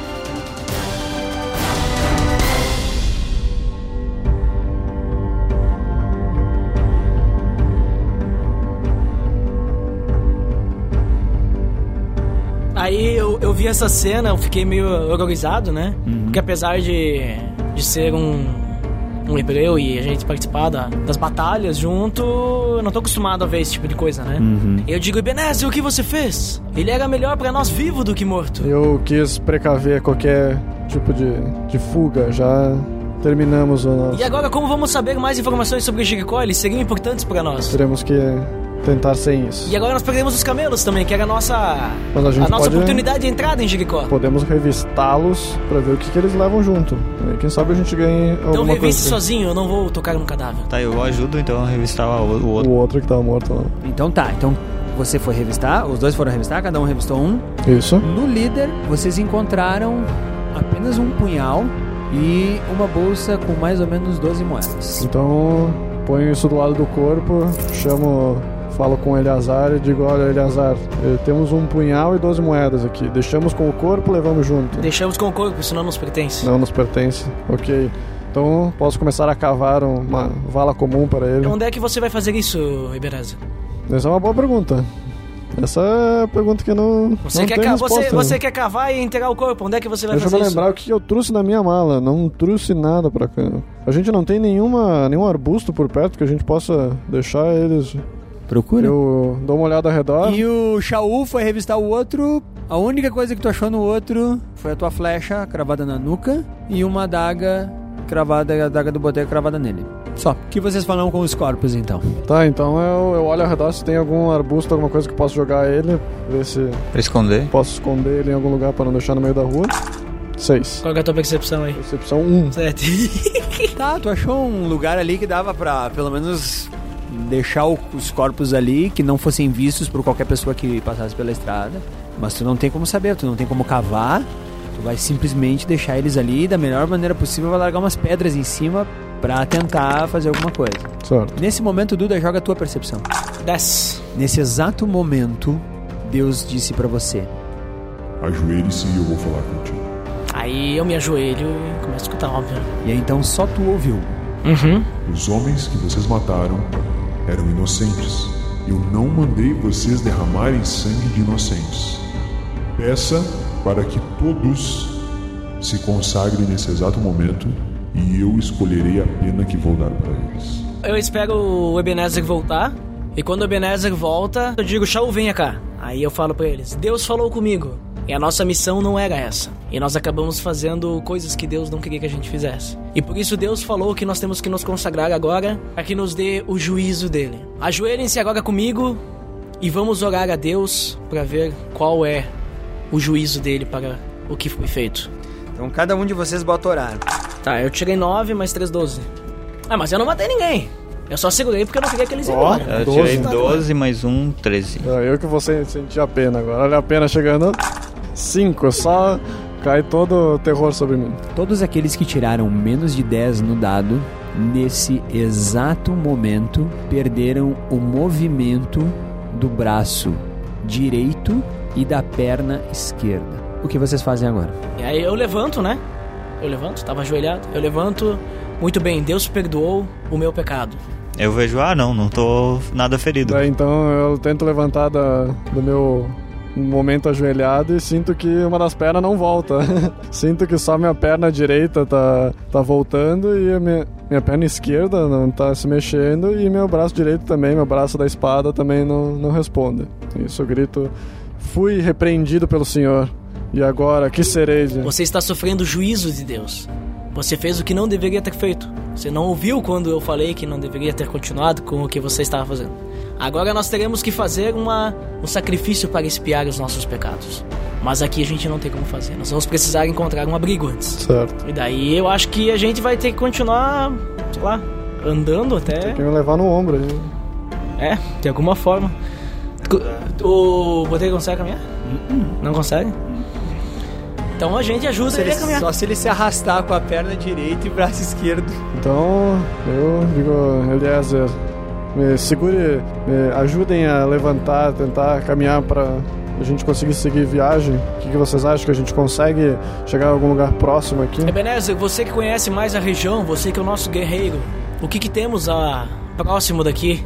Nós precisamos do ele- dos elementos para fazer um sacrifício, inclusive para construir um altar. Certo. O que, que se constitui esse, esses Nós elementos? precisamos, nós precisamos do construir um altar com pedras e precisamos ir no mínimo. Mas, é, mas Eleazar, Eleazar, será que a gente não. Será que nós não temos uma forma mais fácil da gente conseguir fazer isso? Não tem como pedir a Deus que nos liberte disso a favor do nosso. nosso. da nossa. o que Josué nos pediu, da nossa missão? Eu me arrependo de, do feito que fiz. Creio que o juízo me veio em, em bom momento. Você, mas você já não orou para Deus? Você não falou que estava arrependido? Estou, Ou você não estava arrependido antes quando orou?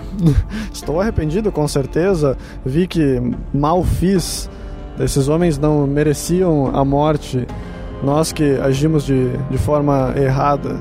Então, creio que, que esse juízo foi correto, mas me arrependo. Peço a Deus que, que Ele me liberte dessa. Vamos, vamos juízo. encontrar um abrigo e hoje eu não eu não vou não vou me alimentar, eu vou fazer jejum e orarei por você, Ebenezer, para ver o que Deus quer nos mostrar com isso. E a gente ajuda ele caminhando, então. Ajudamos ele a caminhando. Vocês levantaram ele, então ele precisa de um apoio na perna esquerda, né? A direita ele consegue mover. O benefício é que o braço esquerdo dele tá bom, então ele consegue, tipo, né? Então Se segurar, abraçar não, e se segurar. Uhum. Deus foi bom. O Shaul, o Shaul leva no caso, né? E o Shaul leva, mas obviamente a marcha de vocês É bem mais reduziu consideravelmente. Tá, então o nosso objetivo agora é só achar um lugar pra descansar e comer. Pra ser sincero, vocês podem descansar na beira da estrada. Não Sim. há nenhuma estalagem. Não tem, não, nada. eu quero dizer assim, não tem nenhum lugar que tem tipo uma sombra, alguma Sim, coisa assim. vocês podem sentar na Isso, sombra de um é esse é o arbusto. objetivo. Esse é o Podem objetivo. sentar ali, vocês podem então se alimentar, como vocês fizeram. Mas a gente espera mais ou menos passar umas duas horas pra Umas isso. duas horas você É. não se alimentou. Não, eu tô só com o café. Aí a gente chega, a gente paga, Uhum. né? E aí enquanto eles se alimentam e descansam, eu também descanso, mas eu vou ficar em jejum. tá? E eu vou fazer uma oração a Deus. Eu tirei três. mais três de orar. E aí eu oro a Deus pedindo para que Deus nos mostre o que aconteceu com o Ebenezer, para que ele nos, digamos assim, apenas nos diga, nos dê uma, uma resposta, assim. né? devido à sua precipitação e à sua arrogância, por ter matado homens inocentes e ter inclusive pensado em tirar deles o dinheiro, por mais um tempo deixarei ele assim. Não será permanente. Daí então eu agradeço a Deus, né? Daí eu volto para pro pessoal. Eu não, não comerei da minha ração hoje, nessa nossa parada. Eu ficarei em jejum e Deus me falou que não é permanente, mas, por, mas o tempo é indeterminado. Não se sabe o tempo que você ficaria assim, Ebenezer. Certo. Por causa do, dos atos que você teve de tirar as vidas e também por pensar, porque Deus conhece e sonda os nossos corações, por ter pensado em tirar o dinheiro daqueles homens inocentes que você matou. Certo. Louvo a Deus, então, que não será algo permanente.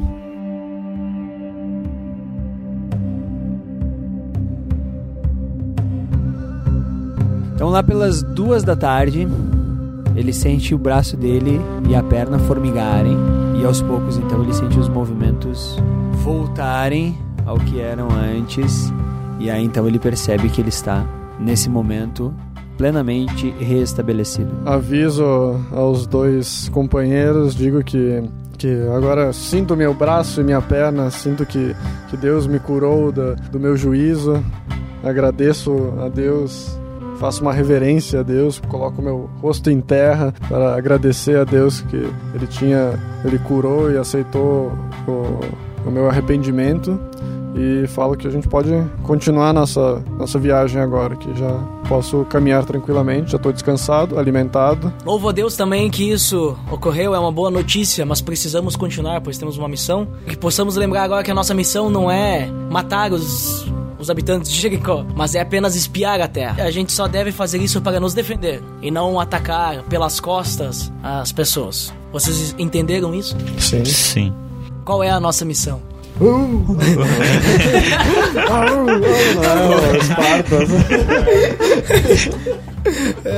Então a gente entra no consenso, né? Pra entender bem a nossa missão, porque não aconteça mais. E a gente continua então. Ok. Aí então, vocês foram andando. E aí vocês chegam ali até o Vale do Jordão. Uhum. É onde Então, tem a ali- fenda? Ali vocês têm a a passagem, tranquilo, tá? Ali vocês têm árvores, ali você tem terra úmida, onde as pessoas vêm pegar um pouco de, de para fazer barro, então eles pegam um pouco da água e tudo mais. Então você já vê assim, tipo, opa, estamos nos aproximando de um lugar habitado. E nenhum sinal dos camelos. Tem água, tem água ali? Nenhum sinal dos camelos, tem água. Então a gente pode esquecem. recarregar os cantinhos, né? Provavelmente a gente Podem tomou e tal. recarregar os cantis. Recarregamos os cantis. O- vocês viram que é uma terra fértil. Vocês viram mais adiante, vocês observam a terra tem plantações. Esse pessoal aí que tá trabalhando fazendo tijolos. E ao fundo você vê assim um, um grande muro erguido ao longe, assim. Isso a gente tá num vale, ou seja, a gente vem de cima Vocês baixo. estão no vale, não, daí vocês vêm de baixo pra diante, horizonte, quase reto, Ah, tá, a gente não tá num topo, a gente tá Não, reto. não, é uma planície agora. Estão reto, vocês estão, lembra, vocês estão no Sim, sim. nível do rio ali. Tá. Então vocês veem ao longe, o, o- no curso da estrada, parece. Como vocês ainda não veem toda a estrada até lá, parece que aquela estrada vai levar até aquele muro que vocês enxergam longe à distância. Shaul, o que, que você vê? Nossa, 12. Percepção tenho mais dois, 14. Então, com essa supervisão, você viu que há algumas casas que não estão dentro do muro, elas estão ao redor, provavelmente de pessoas que cuidam de animais. Então, onde vocês têm parece ser assim, tipo, o lugar da sustentação da cidade. Além do pessoal fazendo tijolos e dessas plantações, você vê que tem alguns rebanhos de animais ali, tem pessoas agora ao redor. Então vocês estão entrando numa, numa área já bem habitada, no meio de pessoas. Você vê vindo na tua direção senhor barbudo, gordo, né? Pelo menos embaixo da roupa parece ter um grande volume assim. E ele está andando, parece que na direção de vocês. Ó, eu, eu vi os muros e próximo dos muros tem as habitações, as casas e tem se aproximando também um, um homem, ah, uma postura mais ah, robusta. Tá se aproximando de nós? Isso. Um, um- um- é um senhor ou ele é. É mais um senhor, tem uma, uma idade. É um senhor. Provavelmente deve ser o dono dessas terras onde estamos. Então a gente continua caminhando em direção ao senhor e a gente vai fazendo sinal de Esse senhor reverência. faz o mesmo, mesmo gesto do cara dos camelos. Uhum. Uhum. E a gente faz também o gesto. A gente vai se aproximando fazendo o gesto. Ok, quando vocês fazem o mesmo gesto, ele então continua, ele parou, fez o gesto, ele se aproximou de vocês e pergunta assim: Estrangeiros, vocês estão vindo de onde? Muito bem, levanto minha mão direita já, né? Estava com ela erguida, com a mão esquerda ao peito. Falo, meu senhor, estamos caminhando em direção a Jericó. Vocês estão fugindo dos ladrões que estão na estrada? Ladrões na estrada? Não, não estou sabendo. Nós recolhemos aqui quatro camelos com mercadorias, dois deles feridos, então só pode haver ladrões na estrada. Não sabemos de nada. Viemos há pouco e não vimos camelos nem ladrões. Oh, Os camelos do comerciante Egon chegaram aqui, mas não havia Egon, tão pouco sinal do ajudante dele. Quem sabe vamos nós voltar pela estrada se vocês ajudam e vamos tentar achar, vai que eles estão por aí feridos, a gente precisa ajudá-los. Eleazar, o que, que você pensa dessa Ele é missão? Vocês são hebreus? Não, não somos hebreus. Os hebreus estão aqui? Estamos vindo de uma jornada, passamos por esse trajeto, estamos indo em direção a Jericó. Vocês encontraram algum hebreu pela estrada? Não, a gente não, não tem encontrado pessoas há um bom Mas nós tempo. sabemos que os, os hebreus estão aí. E eu aposto que eles vão atacar a gente aqui em Jericó. E não duvidaria que algum hebreu sujo não tenha feito alguma coisa com meu amigo Egon. Com licença, deixe-me entrar na conversa também. Estamos vindo de uma longa jornada e estamos procurando um lugar para descansar. Ok? Se vocês me ajudarem a procurar Egon, a gente pode sim voltarmos pra cá e vocês serão meus convidados. Passem a noite aqui em casa. Senhor, você sabe em que direção estava indo os seus, seus amigos? Para onde estavam?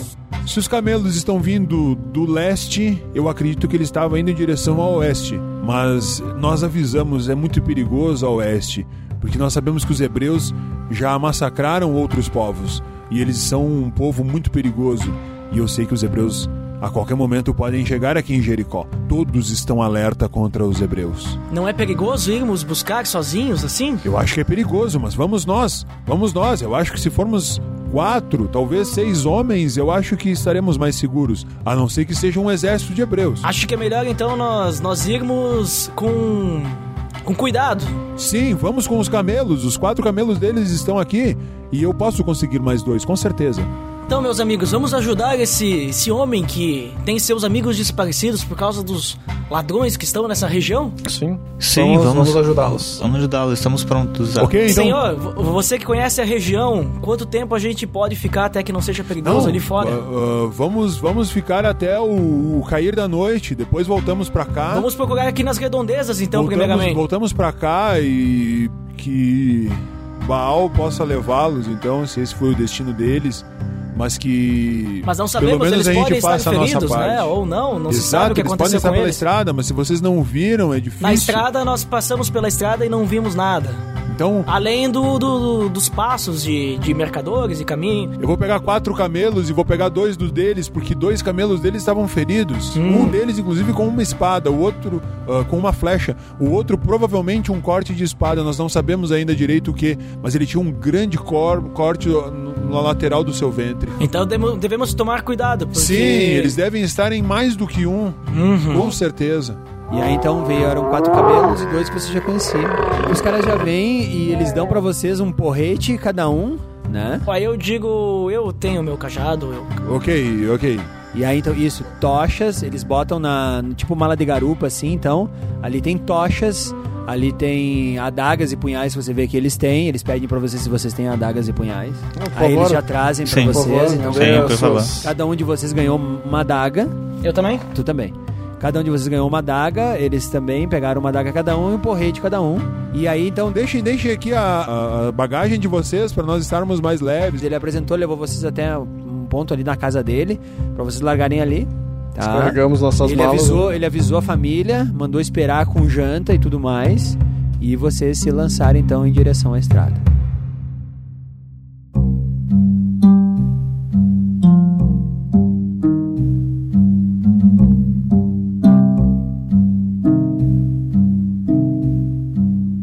Vocês retornam pela estrada, não há nenhum perigo evidente.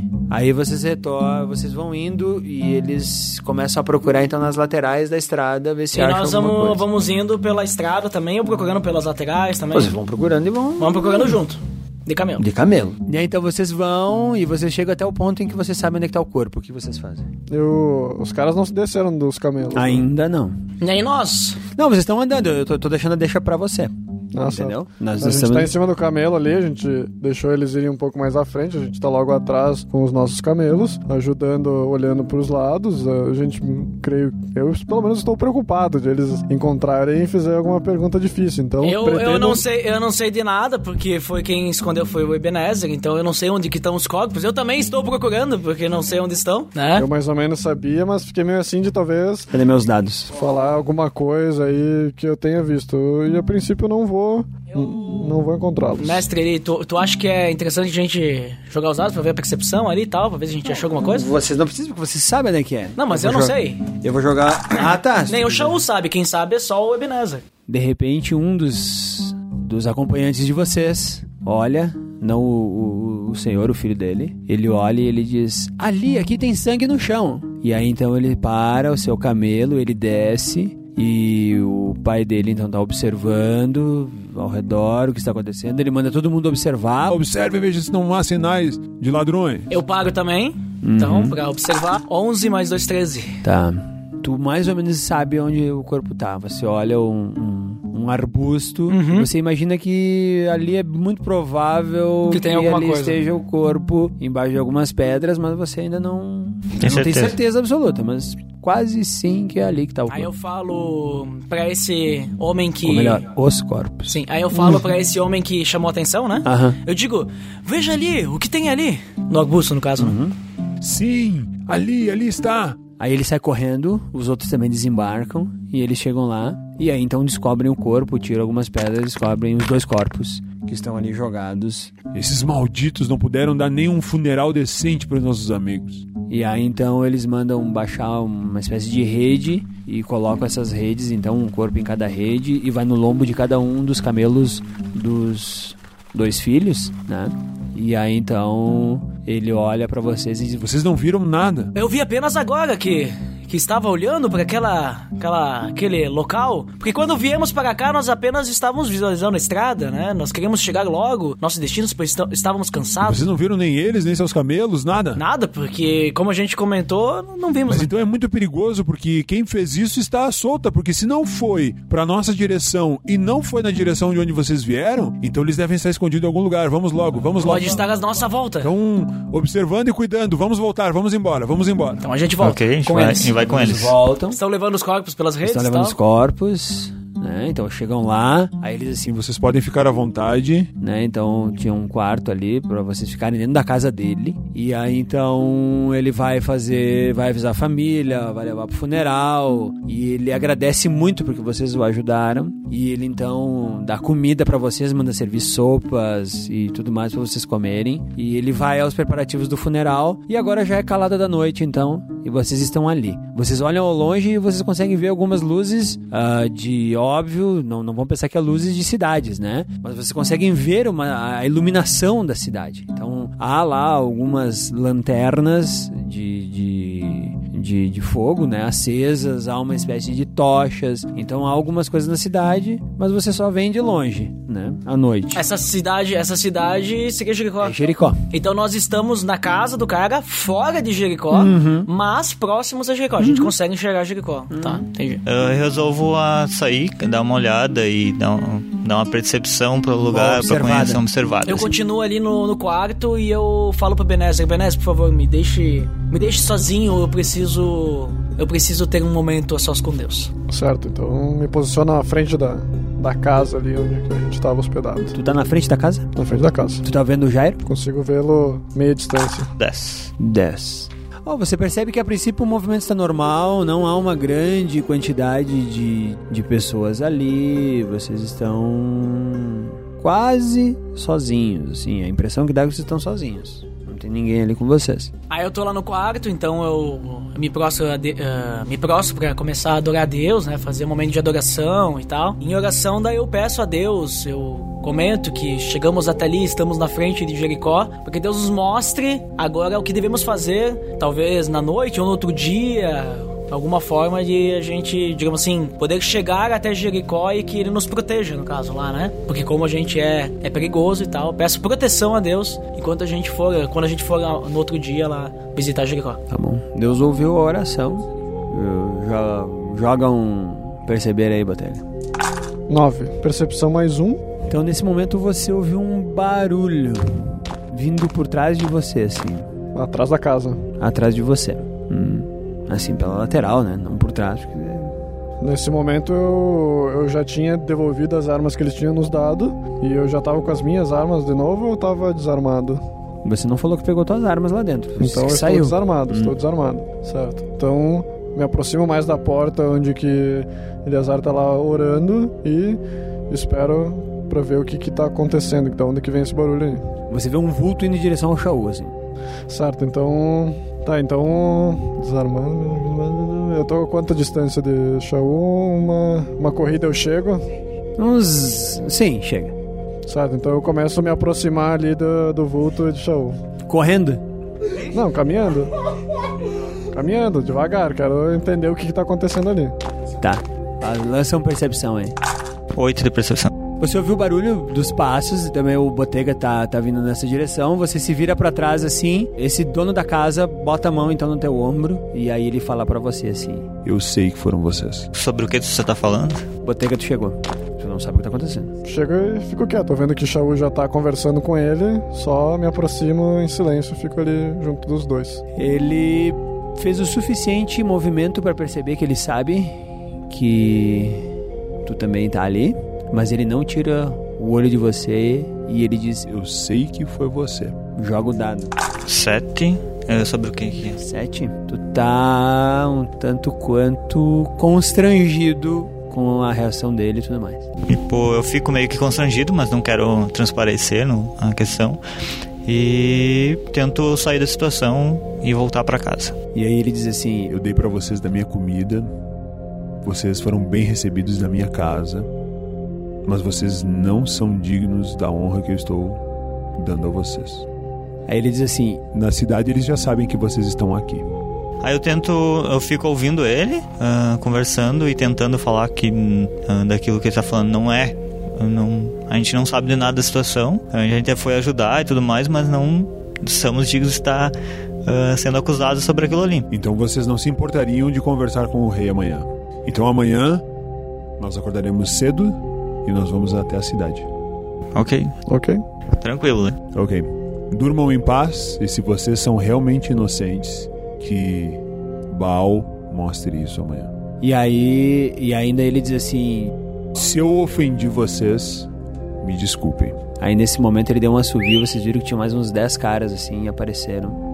E, e ele fez um sinal, os caras foram embora. Tá, então daí quando eu chego na casa, Eleazar, Eleazar, tipo, meio com um, um tom assim de assustado.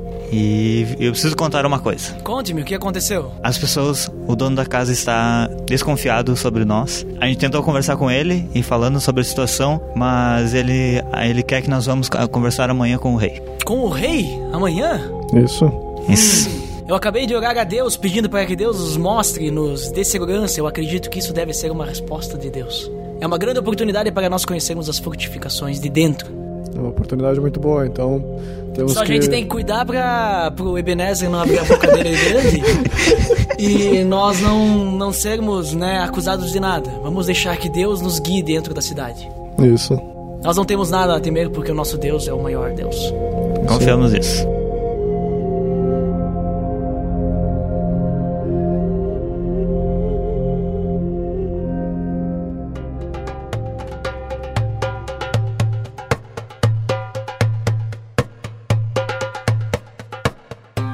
Passam a noite tranquilos, não há nenhuma intromissão no sono de vocês.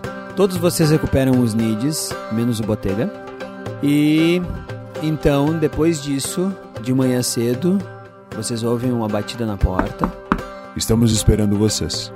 Eu já estava acordado, eu já tinha né, feito minha oração matinal e então eu viro para meus colegas: Vamos lá, vamos lá visitar, vamos lá falar com o rei, já que há esse impasse em nossa visita. Certo? Aí nós saímos, A gente se falamos: a estamos nossa prontos, estamos prontos para ir Temos com vocês até a pegar as nossas armas aí, que a gente não Assim, tá levando as armas. o saco, pouco- no caso, O né? saco. É, a gente pega a nossa, Sim, mala. pega- claro, a gente vai sair, a gente vai pegar nossas malas, né? Vocês Óbvio. querem pegar as bagagens de vocês? Sim, vamos pegar Não as querem deixar? Não preferem deixar?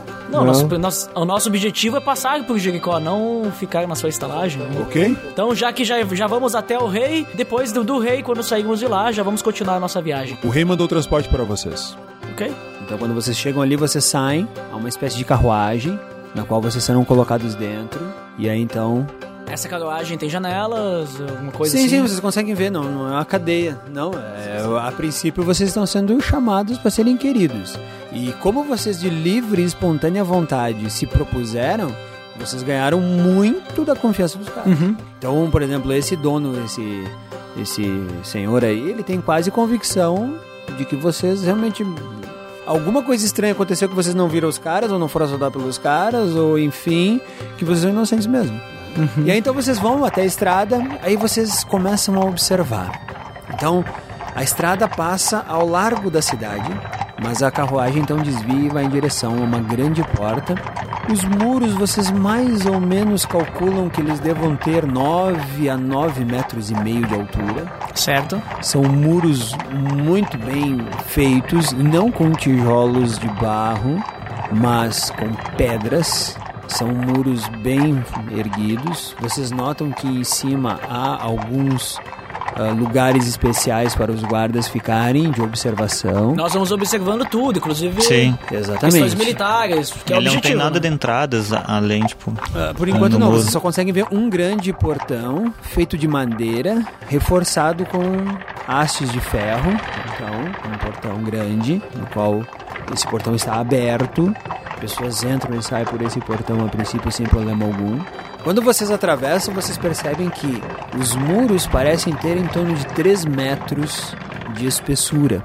Tá? Então são muros relativamente fortes. Então, ou é um muro maciço de 3 metros, ou podem ser dois muros que entre eles há uma Um espaço. um Um vão. espaço, um vão, mas vocês não conseguem ver. Não tem como então, saber. a princípio são ou maciços ou, né, tem esse vão. E aí então quando vocês entram a cidade, ela é bem agitada.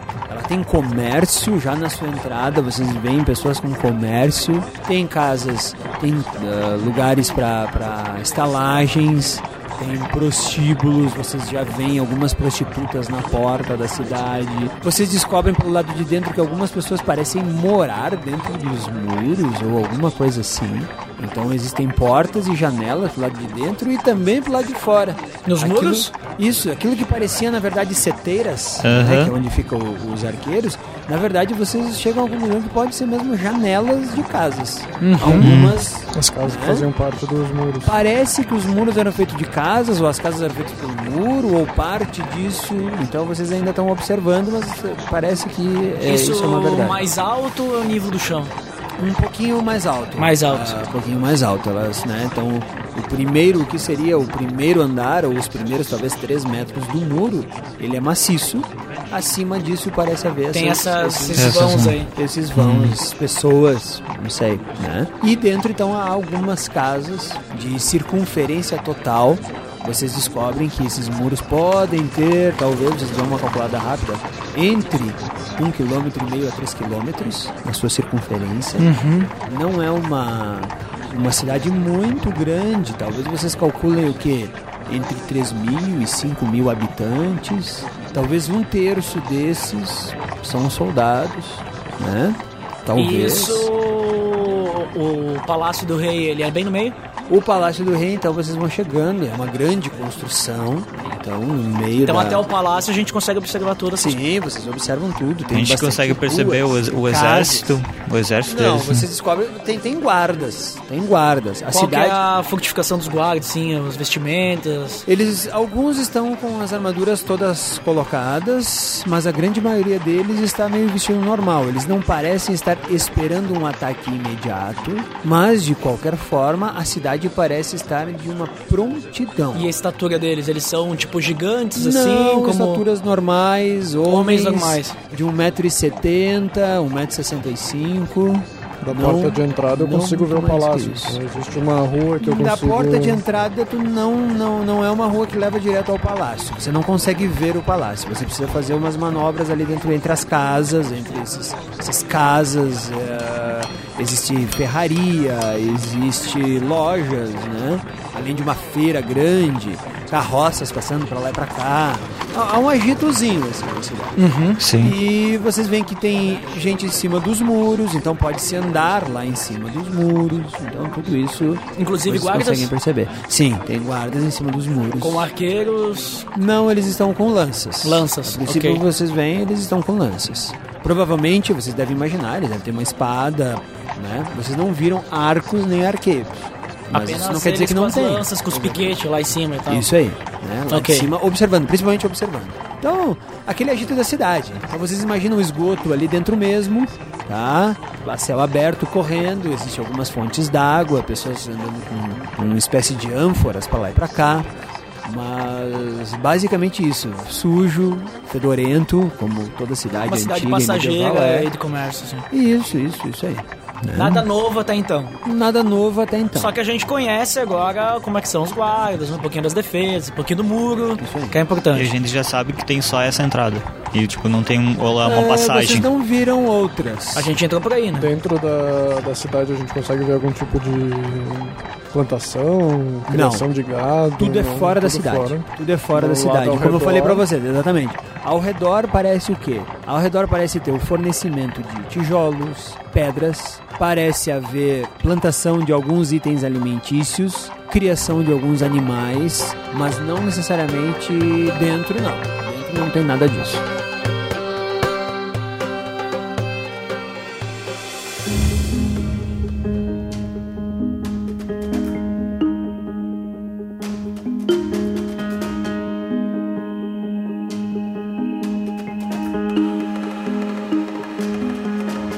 Vocês chegam então e vocês são levados, vocês são conduzidos até o palácio. Escoltados. Já a pé agora.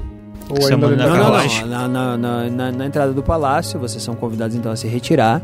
E vocês entram num, num local, um palácio, parece algumas colunas. Ele não é suntuoso, mas ele é uma, uma, uma- definitivamente assim, perto de todas as outras construções da cidade. Ele é um prédio suntuoso. Aí vocês entram e vocês estão sendo esperados, aguardados. Então existem mais ou menos uns cinco guardas, não mais do que isso. Diante de vocês, vocês veem duas figuras em que os guardas então fazem uma reverência. Ele repete a, a- a reverência e aí então depois disso todo mundo fica em pé. Quando um deles senta, os outros então sentam-se depois. Então vocês mais ou menos Já calculam sabe quem é o- é exatamente. Nisso então surge um rapaz com uma roupa comprida. Ele abre um pergaminho e ele lê para vocês algo mais ou menos assim: Hoje vocês estão aqui para responder sobre a acusação de assassinato de dois cidadãos de nossa cidade. Nós gostaríamos de dar para vocês o direito de defender-se e então por isso nós gostaríamos de ouvir o que vocês têm a dizer a respeito disso. Então, nesse momento, depois que ele acaba de ler o pergaminho, eu faço uma reverência. E aí você percebe que ele vai anotando.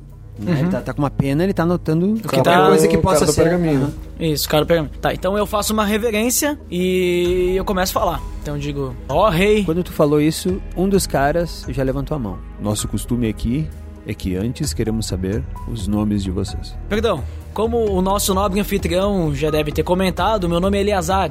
Né? Ele me acusou de ser um hebreu, que eu acho estranho, apesar de eu ter um nome parecido com os hebreus. Mas sobre essa acusação, eu me senti extremamente ofendido porque chegamos ontem de viagem, estamos passando por Jericó, queremos ir adiante, né? E chegamos ah, na casa desse, do senhor, o nosso anfitrião, e ele comentou que chegaram os camelos, até nos perguntou por ladrões, mas não vimos nenhum ladrão, não vimos nada durante a estrada e de- durante o caminho, até porque não temos praticamente quase nada conosco, né? Apenas mantimentos para a nossa viagem.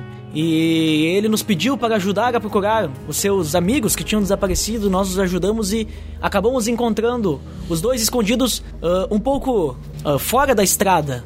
E também ficamos, eu fiquei chocado ao ver eles daquele jeito. E aqui estamos agora. Até ontem de noite estava dormindo, estava eh, descansando e meus colegas chegaram dizendo que nos requisitavam a comparecer a esse tribunal.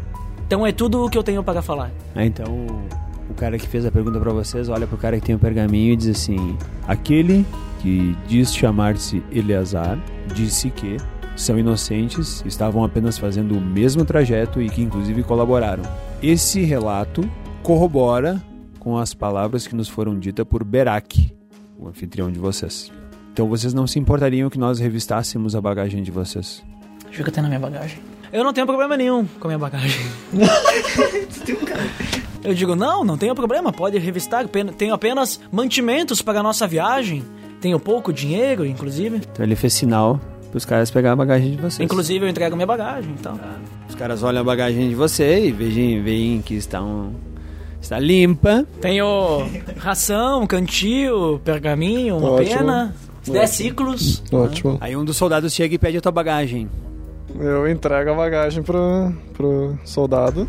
Ele vira, ele vai fazendo a mesma coisa que ele fez com o do Eduardo. Cada item ele vai colocando no chão e o primeiro item que ele puxa é a tua espada, adaga, ração e tudo mais. Armadura. Tocha, armadura, Armadura. tudo aquilo. E um outro soldado então também pede a tua bagagem. Sim. E ele começa, e então ele já puxa um arco, flechas, e aí então eles perguntam como vocês explicam isso. Durante o nosso trajeto, a gente leva algumas formas de a nossa espada e nosso arco para se por acaso a gente necessite nos proteger de algum assalto, a gente está precavido. Mas como a gente foi muito bem recebido, tanto que mantivemos todos os nossos utensílios na nossa bagagem para não ter problemas. Espadas, em geral, são encontradas nas mãos de soldados, não de cidadãos comuns. E você, como explica essa flecha que, se eu não me engano, é muito parecida com a que tiramos do lombo de um camelo? Essas são, ah, são minhas, meu arco e minhas flechas que eu uso simplesmente para caça. E quando sempre como meus amigos comentaram que iam vir e quando viemos para passar por Jericó, trouxe elas também para proteção e no caso uso elas somente para esse para esse fim. Vocês são hebreus, né? Não, me chamo Magog, da tribo de dos Amonitas. Também não sou não sou hebreu, sou da eu sou amigo do Magog. Meu nome é Og. Você também é amonita? Estou vindo em viagem com eles também. Somos todos, Você é somos todos viajantes. Eu vou fazer nesse momento, eu olho pra baixo, tá? Eu olho pra baixo e eu vou fazer uma oração de convencer, tá? 11. E daí nesse momento eu olho assim para eu olho para baixo, sim. E sem falar muito, sim, né? Sem pra que ninguém perceba, eu peço a Deus assim: me ajude a convencê-los sem ir contra, contra ti, Deus, né? E daí eu olho para cima, eu estou na mesma viagem que eles e venho do mesmo local. O rei olha. Ok, então, Amonitas. Aí ele fala, vai falar com o rei. Os, os dois gesticulam, né? Eles falaram alguma coisa que vocês não conseguem ouvir. E nesse momento, então, ele volta e diz assim: Até nós esclarecermos melhor tudo isso, nós preferimos reter todos esses itens de vocês e nós vamos deixá-los trancados no calabouço. Isso é realmente necessário? Aí ele olha pro rei, o rei faz um sinal para ele. Aí ele diz assim: O rei acha que sim. Nós viemos de livre vontade, não podemos ficar na cidade, instalados em alguma estalagem, enquanto é resolvida essa situação? Justamente porque vocês vieram de livre vontade, é que vocês ainda estão com as cabeças em cima dos pescoços.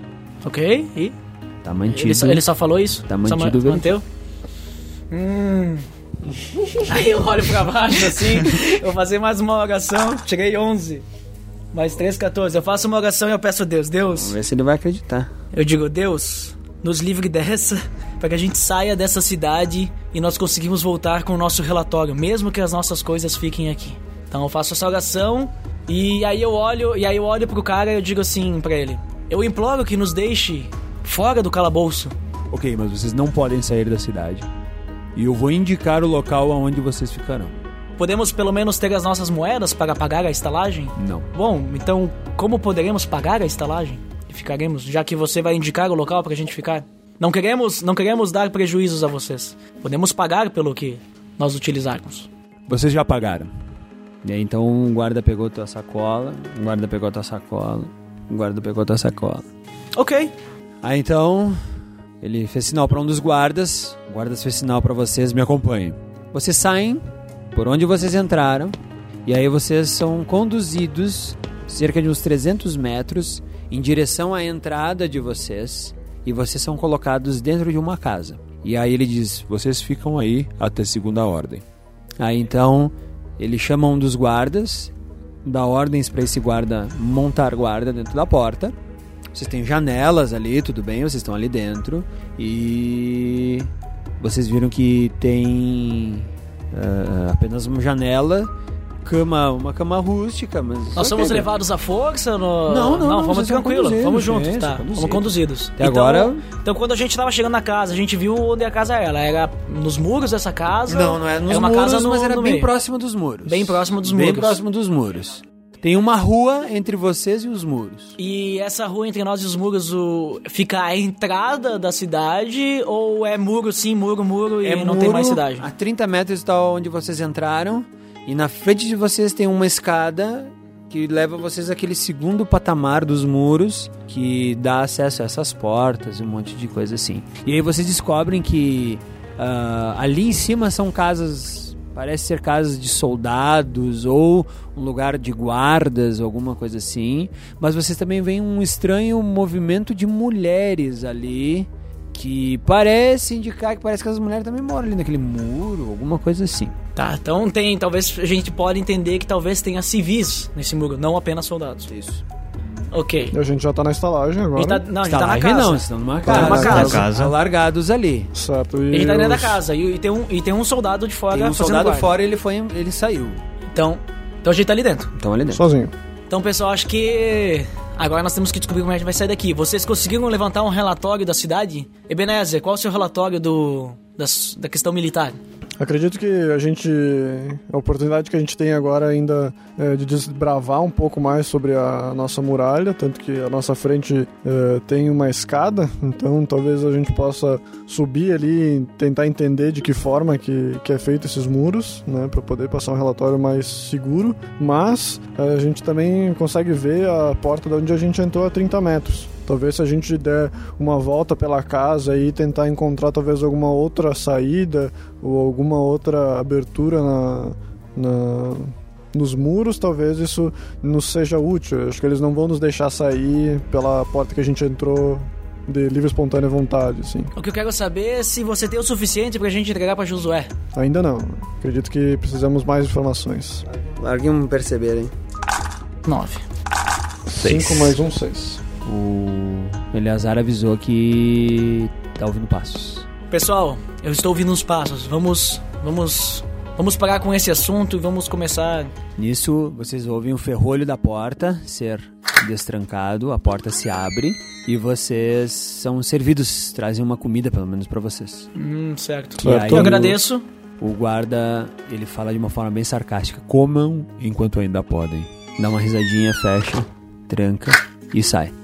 Ok. Então a gente come. Sim. A gente come ou não come? Vamos- Opa! Primeiro a gente tem que agradecer pela comida. Vamos É, agradecer. Então eu faço uma oração. Oito. Aí eu faço uma oração pedindo a Deus: Deus, devemos comer essa comida? É isso que eu pergunto pra Deus. Aí Deus diz: Olha, Tá, mas é que. uh, Você abre, não- tem um não- estranho é, pedaço de carne. Ah, Tem alguns. al- algumas. ah, seme- ah, é, seriam pistaches, seriam frutas secas, algumas coisas assim. Pães, né? Uns pedaços de pão.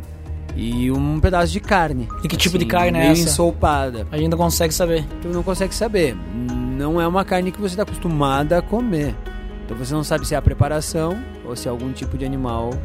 Acho que a gente deve evitar comer essa comida que foi nos entregada porque não sabemos se ela foi oferecida a Baal.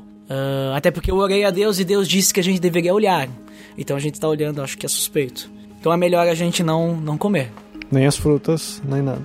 Nem nada, a gente não sabe que tipo de sacrifício eles oferecem aqui. A gente Certo. não conhece o que, que eles fazem pro Deus deles. Concordo contigo ah, com a tua experiência e com a tua intimidade com Deus e aceito a tua, ah, o que tu tem falado. Então foi caindo a tarde, vocês não foram chamados, vocês querem observar, vocês podem olhar pela janela, não há problema. nenhum. A gente fica observando. Vocês veem que a cidade é agitada, a cidade ela continua com o seu comércio, parece que alheia a presença de vocês ali. Se eles sabem de alguma coisa, disfarçaram bem, ou a população realmente não sabe que vocês estão ali. Mas a gente não consegue ver se tem algum guarda ali por perto. Tem um guarda na porta, é o que vocês imaginam, vocês não conseguem vê-lo, mas Qual, qual o espaço da janela? Passa uma pessoa? passa, Passa de boa. passa. E, ah, e a nessa- porta tá, tá nesse trancada. A quarto, porta tem um ferrolho. nessa casa, nesse quarto que a gente tá, a gente não, não tem banheiro nem nada. Tem, tem. Tem banheiro, então Tem. a gente não podia Mas usar a daquela desculpa forma, do o que é banheiro. banheiro? Você faz assim, alguma coisa dentro da casa e descarta janela fora. Mas não é costume eu Não, não, tu só joga pela pra- janela. Tu não vai se pedir pra ir no banheiro, né? Não. tenho minhas necessidades. Não, não, não, não há. Não há. Vocês têm no máximo camas ali. Ebenezer, nós precisamos dar um jeito de sair daqui. E esse sair daqui nós vamos ter que fazer de uma forma rápida, discreta e tu vai ter que olhar tudo que tu precisa porque depois a gente tem que sair direto de volta para os nossos acampamentos. Certo. O que, que a gente vai fazer, Benezer? Você tem certeza? A gente tá sem as armas. Tu acha que eles vão deixar nós viver? A nossa vida é o que menos importa nessa missão. Nós precisamos entregar o relatório para Josué. Mesmo que um de nós tenha que morrer, os outros têm que entregar o Mas relatório. o que que poderia nos incriminar? Flecha do... Nós somos os principais suspeitos e não há outros E a suspeitos. nossa história não foi muito bem aceita pelos... Vocês confiam nos, nos cidadãos de Jericó? Não. No... Eles são nossos inimigos. Vocês acham que eles vão, vão aceitar qualquer coisa?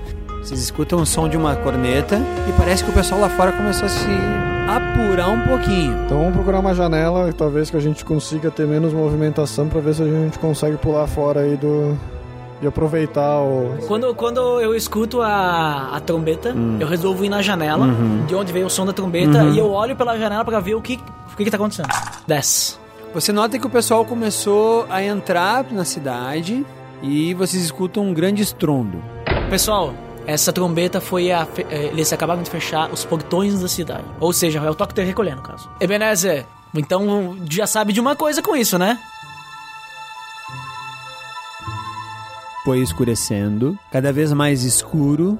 Vocês não têm nenhum tipo de iluminação dentro, mas vocês veem que fora há alguns lugares iluminados, meio barulhentos, especialmente entre eles um quase na frente de vocês, onde tem luz, som de mulheres e bebedeira e um monte de coisa assim, soldados alegres. E em cima dos muros há alguma iluminação, mas vocês não têm nenhuma iluminação. A gente vê vocês. nessa iluminação em cima dos muros, a gente vê vultos às vezes, Às tipo vezes assim, vocês veem sombras, vultos, por sombras, causa da luz. aham. Então lembre-se, ó, vocês têm iluminação naquelas supostas habitações no andar de cima e em cima dos muros, naqueles 9 metros e meio, existe alguma iluminação e também vultos transitando. Essas habitações que ficam, é qual a altura dessas habitações que tem as janelas? É como se fosse um andar para cima. 3 metros de altura, você tem essas supostas habitações que tem mais ou menos 3 metros de altura e que por sua vez tem mais muro por cima delas, mais 3 Tá, e metros depois, por e, a- e essas aberturas na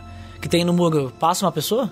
Acho que vocês viram do lado de fora? É. Uhum, seria suficiente para passar uma pessoa, não muito, mas uma pessoa passaria sim. Tá. Essa escada, ela dá acesso A esse suposto andar de cima.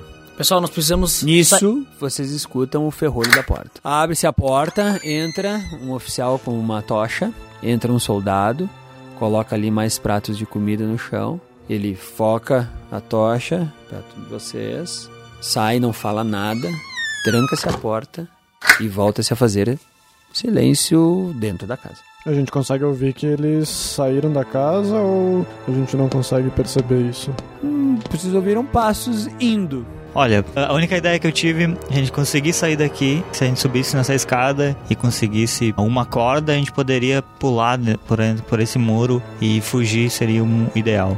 Vejam se essas camas têm algum tipo de lençol, alguma coisa assim. Não tem nada, só para. Descobre que não tem nada. Mas primeiro, antes da gente pensar o que, que a gente vai fazer, a gente precisa sair dessa casa. Acredito que vamos ter que tentar pular a janela aí pra tentar pelo menos ir ali na, talvez na taverna, falar com alguém. Você sabe que a gente pode ser reconhecido por qualquer um, né? É, eles não viram a gente entrando. Só se for algum guarda, alguém do, do que nos viu lá que possa ver, porque a gente entrou de carroça, ninguém sabe o que, que a gente é. Se ninguém vê a gente pulando ali e os guardas. Ebenezer, qual a sua capacidade de desacordar alguém sem matar? Não sei, eu não tenho essa. Eu digo isso porque seria muito interessante a gente, o, o guarda que tá na frente da. nos cuidando aqui, nós desacordarmos ele, deixarmos ele ali parado, cuidando da casa, mas desacordado, e conseguirmos alguma arma dele pelo menos pra sair. Você acha que isso é possível? Mas é que o ferrolho não vai nos deixar sair da. A gente sai pela janela e vai um por cada lado, chama a atenção dele e tu pega pelo outro lado. Podemos tentar, vamos descer da janela. tu acha isso é possível? Isso é possível, sim. Sou altamente treinado a desacordar pessoas. Tem É, técnicas. percebe-se. Percebe? E matar também, né? Lembre-se que a gente não quer deixar mais um inocente ferido. Não vou, vou tentar não quebrar o pescoço dele. Tá? Então nós vamos fazer isso aí, então. Então, no, ah, no caso, sai só, acho que tem que sair só o Shaul e o Ebenezer. Eu fico ali Vocês dentro vão também. sair pela janela. A gente dá uma olhada se a gente Ah, consegue tem- Tem pular. que dar uma olhada, né? Eu As olho- outras janelas estão travadas, tá? Essa janela está aberta. Passa uma pessoa. Passa uma pessoa, eu consigo passar. Tá, mas Qual- faz, joga uma percepção antes qual pra que- ver se não tem ninguém em nenhum. O cara vai pular, cai em cima da cabeça de um soldado, né? A pergunta antes é, tipo, eu olho pela janela, eu consigo ver como uma, uma queda fácil? Sim, ou uma queda fácil. Não me machucaria. térreo não se machucaria, tranquilo. Tá bom. Quando você bota a cabeça para observar, você vê que o, o guarda ele está na lateral da casa, justamente cuidando da porta e dessa janela. E ele consegue me ver ou ele não me viu? Ele te viu, mas tu pode estar fazendo qualquer coisa, lançando um dejeto pra fora. E ele tá com uma tocha na mão também. Não, ele não tá com uma tocha na mão. Mas ele você tá, tudo armado. escuro. A, a iluminação, você percebe que tem iluminação fora, na frente da casa. Então provavelmente deve ter uma lanterna ou uma tocha, né? Mais certo, uma lanterna daquelas tipo xícara ou tipo lâmpada de Aladim, né? Ali em algum lugar pela frente, parece ser isso que ilumina naquele momento aquilo. Fora o reflexo que vem Da lua. da, da, daquele, de- de- daqueles, daqueles prédios ali em cima e na frente de vocês tem um estranhamente barulhento e iluminado, então parece que fica visível aquela Se parte ali. pular... Aquela, naquela casa ali na frente eu consigo... eh, as pessoas conseguiriam me ver se eu pulasse. Hum, Bem provável. É improvável. Se elas estivessem observando, olhando, né? Sim. Mas então, rapaziada, é seguinte. Olhei ao nosso redor aí da janela. Então eu consigo ver que o outro lado da rua tem algum lugar barulhento, parece ser um prostíbulo ou talvez uma taverna com pessoas bebendo e mulheres. Ao nosso lado temos o guarda que está cuidando da porta e da, da janela, então talvez se alguém tentar sair ele vai chamar outro guarda, alguma coisa, então talvez teria que ser meio sorrateiro aí para conseguir fazer isso aí se a gente quiser, mas mesmo assim ainda vai ter do outro lado da rua esse lugar aí que talvez alguém pode nos olhar. Então, Muito obrigado, Ebenezer. Eu já sei o que eu vou fazer. Pelo menos é o que eu vou tentar fazer pra gente conseguir sair daqui. Então eu me resguardo num canto do quarto. Eu digo, "Espe- esperem um momento. E eu vou fazer uma, uma oração de amedrontar. 6 mais 3, 9. E eu faço uma oração. Deus, faça com que uma voz venha na cabeça desse, desse guarda pra amedrontá-lo e abrir a porta para nós e fingir que nada ah, acontece. Nesse momento, o guarda ouviu um barulho numa das janelas do outro lado Minha oração não funciona. da Daquelas barulhentas lá que a gente. daquelas janelas que, que vocês né, viram que estavam trancadas, mas ele ouviu o barulho como se alguém estivesse tentando arrombar uma daquelas janelas. Então ele imediatamente corre para o outro extremo da casa. Oportunidades, oportunidades. Tá, mas tu, tu tá, tu não tá vendo isso. Tu tem que jogar uma percepção pra escutar o barulho dele. Então eu Porque não ele tá sei com que uma armadura, né, provavelmente. Eu não, não vi isso, então. Não, tu não tá olhando com os olhos, tu não tá lá na ca- cabeça na janela, a entendeu? janela não tá olhando? Então Tu não pode julgar assim. vou à janela novamente e dou uma olhada pra ver se Não, eu mas tu, consigo. não, tu, tu pode usar a percepção pra escutar o... ele se É que mexendo, assim, né? o guarda Não, viu, mas- não foi tu que ouviu, sabe? Cara, Assim, ó, se a gente escuta os passos do cara indo embora, a gente escuta escutaram? os... a Ah, gente tá. escuta, né? O cara indo de um lado pro Vocês outro. escutaram o barulho na janela? Escutamos tudo, cara. Sim, mas então eu vou na A impressão janela de agora. vocês é que tinha alguém tentando entrar de, de fora, do lado de fora, tentando arrombar para dentro da janela. Vou de volta naquela janela que eu tava pra ver se agora que não tem ninguém pra mim poder atravessar a rua e ir lá no, no lugar barulhento. Aí nisso vocês escutam, o que que vocês estão fazendo aí dentro? Naquela janela que vocês haviam ouvido o barulho. Não foi nada não, seu guarda. Nós estamos bem aqui. Tu saiu, né? Isso. Ou não saiu, tá. Agora eu vou sair. Tu vai sair? Vou sair. Então eu quero um teste de acrobacia que você tem que tirar no mínimo 10. Não, 10 não. Você tem que tirar no mínimo 8. Quatro. Mais dois de acrobacia. Tentei sair da janela com. 6. Cara, tu não conseguiu sair pela janela. Tu ficou nervoso, tu titubeou, ah, tu- não conseguiu e o guarda já tá voltando. Eu sei que vocês estão tentando fugir. Ele destrancou o ferrolho e abriu a porta. E aí eu tô lá no meu canto, tava, tava lá no canto todo Quando tempo. ele abre a porta, a gente consegue ver que tem mais algum guarda ou só ele? Por enquanto só tem ele, mas ele tá tentando se acostumar um pouquinho com a visão. Ali dentro tá meio escuro demais. Mas Certo. ele já tá com. Ele já puxou e desembanhou da sua arma. Ele desembanhou a arma. Eu tô na janela. Então eu falo pra ele, não foi, nós não tentamos sair com seu guarda, eu tô lá no canto, por causa que, digamos assim, eu fui pro canto orar, né? Tu é o primeiro que tá ali então? Não, não, eu tô lá Tá no na canto. Tu tá na janela, tu tá no canto, tu tá onde? Tá ali no meio da sala. Eu tô no meio da sala. Tu é o primeiro então? Isso. Então ele anda em direção ao, ao Shaul e ele dá com o cabo da arma no. no, no- na, na testa do Shaul. Tá, mas eu me desvio, né? Então, vai lá. Três. Três? Três. Cara, tu tomou a pancada, tu tomou a pancada e caiu. Caiu. Faz um teste e vê se tu desmaiou ou não. Tira seis ou mais. Ah, isso. Nove. Nove. Opa. Nove? Tá. Então tu não desmaiou, mas tu tá assim, tipo, puxa vida, vou dar uma porrada nesse louco aí. E agora? Nisso ele já, ele já viu o movimento, só que ele não pode fazer dois movimentos por ação. Ele já virou e já vai pra cima de ti. Ele vai vir pra cima de mim. Eu tô reto com ele. Uhum. Consigo. Conseguiria segurar ele, segurar a mão dele, ou eu tô longe? Não, pô, é, pra se atacar, vocês vão ter que se aproximar. Então, Certo. ele, ele vai pra cima de ti, tu quer... Então eu vou tentar pegar ele sem que ele consiga me atacar. Então, Ok, talvez então. imobilizar ele. Saiu um 4. Cara, no que Mais tu... a minha força 3, né? Vamos lá, né? Ok. Então, no que tu veio, ele também é um soldado treinado. Ele colocou o joelho na frente, já diante do teu ataque. Ele colocou o joelho na frente e ele conseguiu te empurrar pra trás o suficiente pra agora te deixar ao alcance da arma dele. Você. Eu vou criar uma distração. Hum. Eu vou criar uma distração. Hum. Como eu tô lá no canto, eu faço uma oração. Tá, eu tirei oito lá, mais três. Tá. Tá, mais três de oração. Então, como eu tô lá no canto, que eu tava orando lá antes, Uhum. eu já faço uma oração pra que Deus crie uma distração pra que ele, digamos assim, fique pensando, porque ele tá vendo nós três ali. Então, tipo, nas costas dele, alguma coisa pra que ele, tipo assim, não fique mais. O teu dado conseguiu, né? Tu conseguiu superar o meu dado.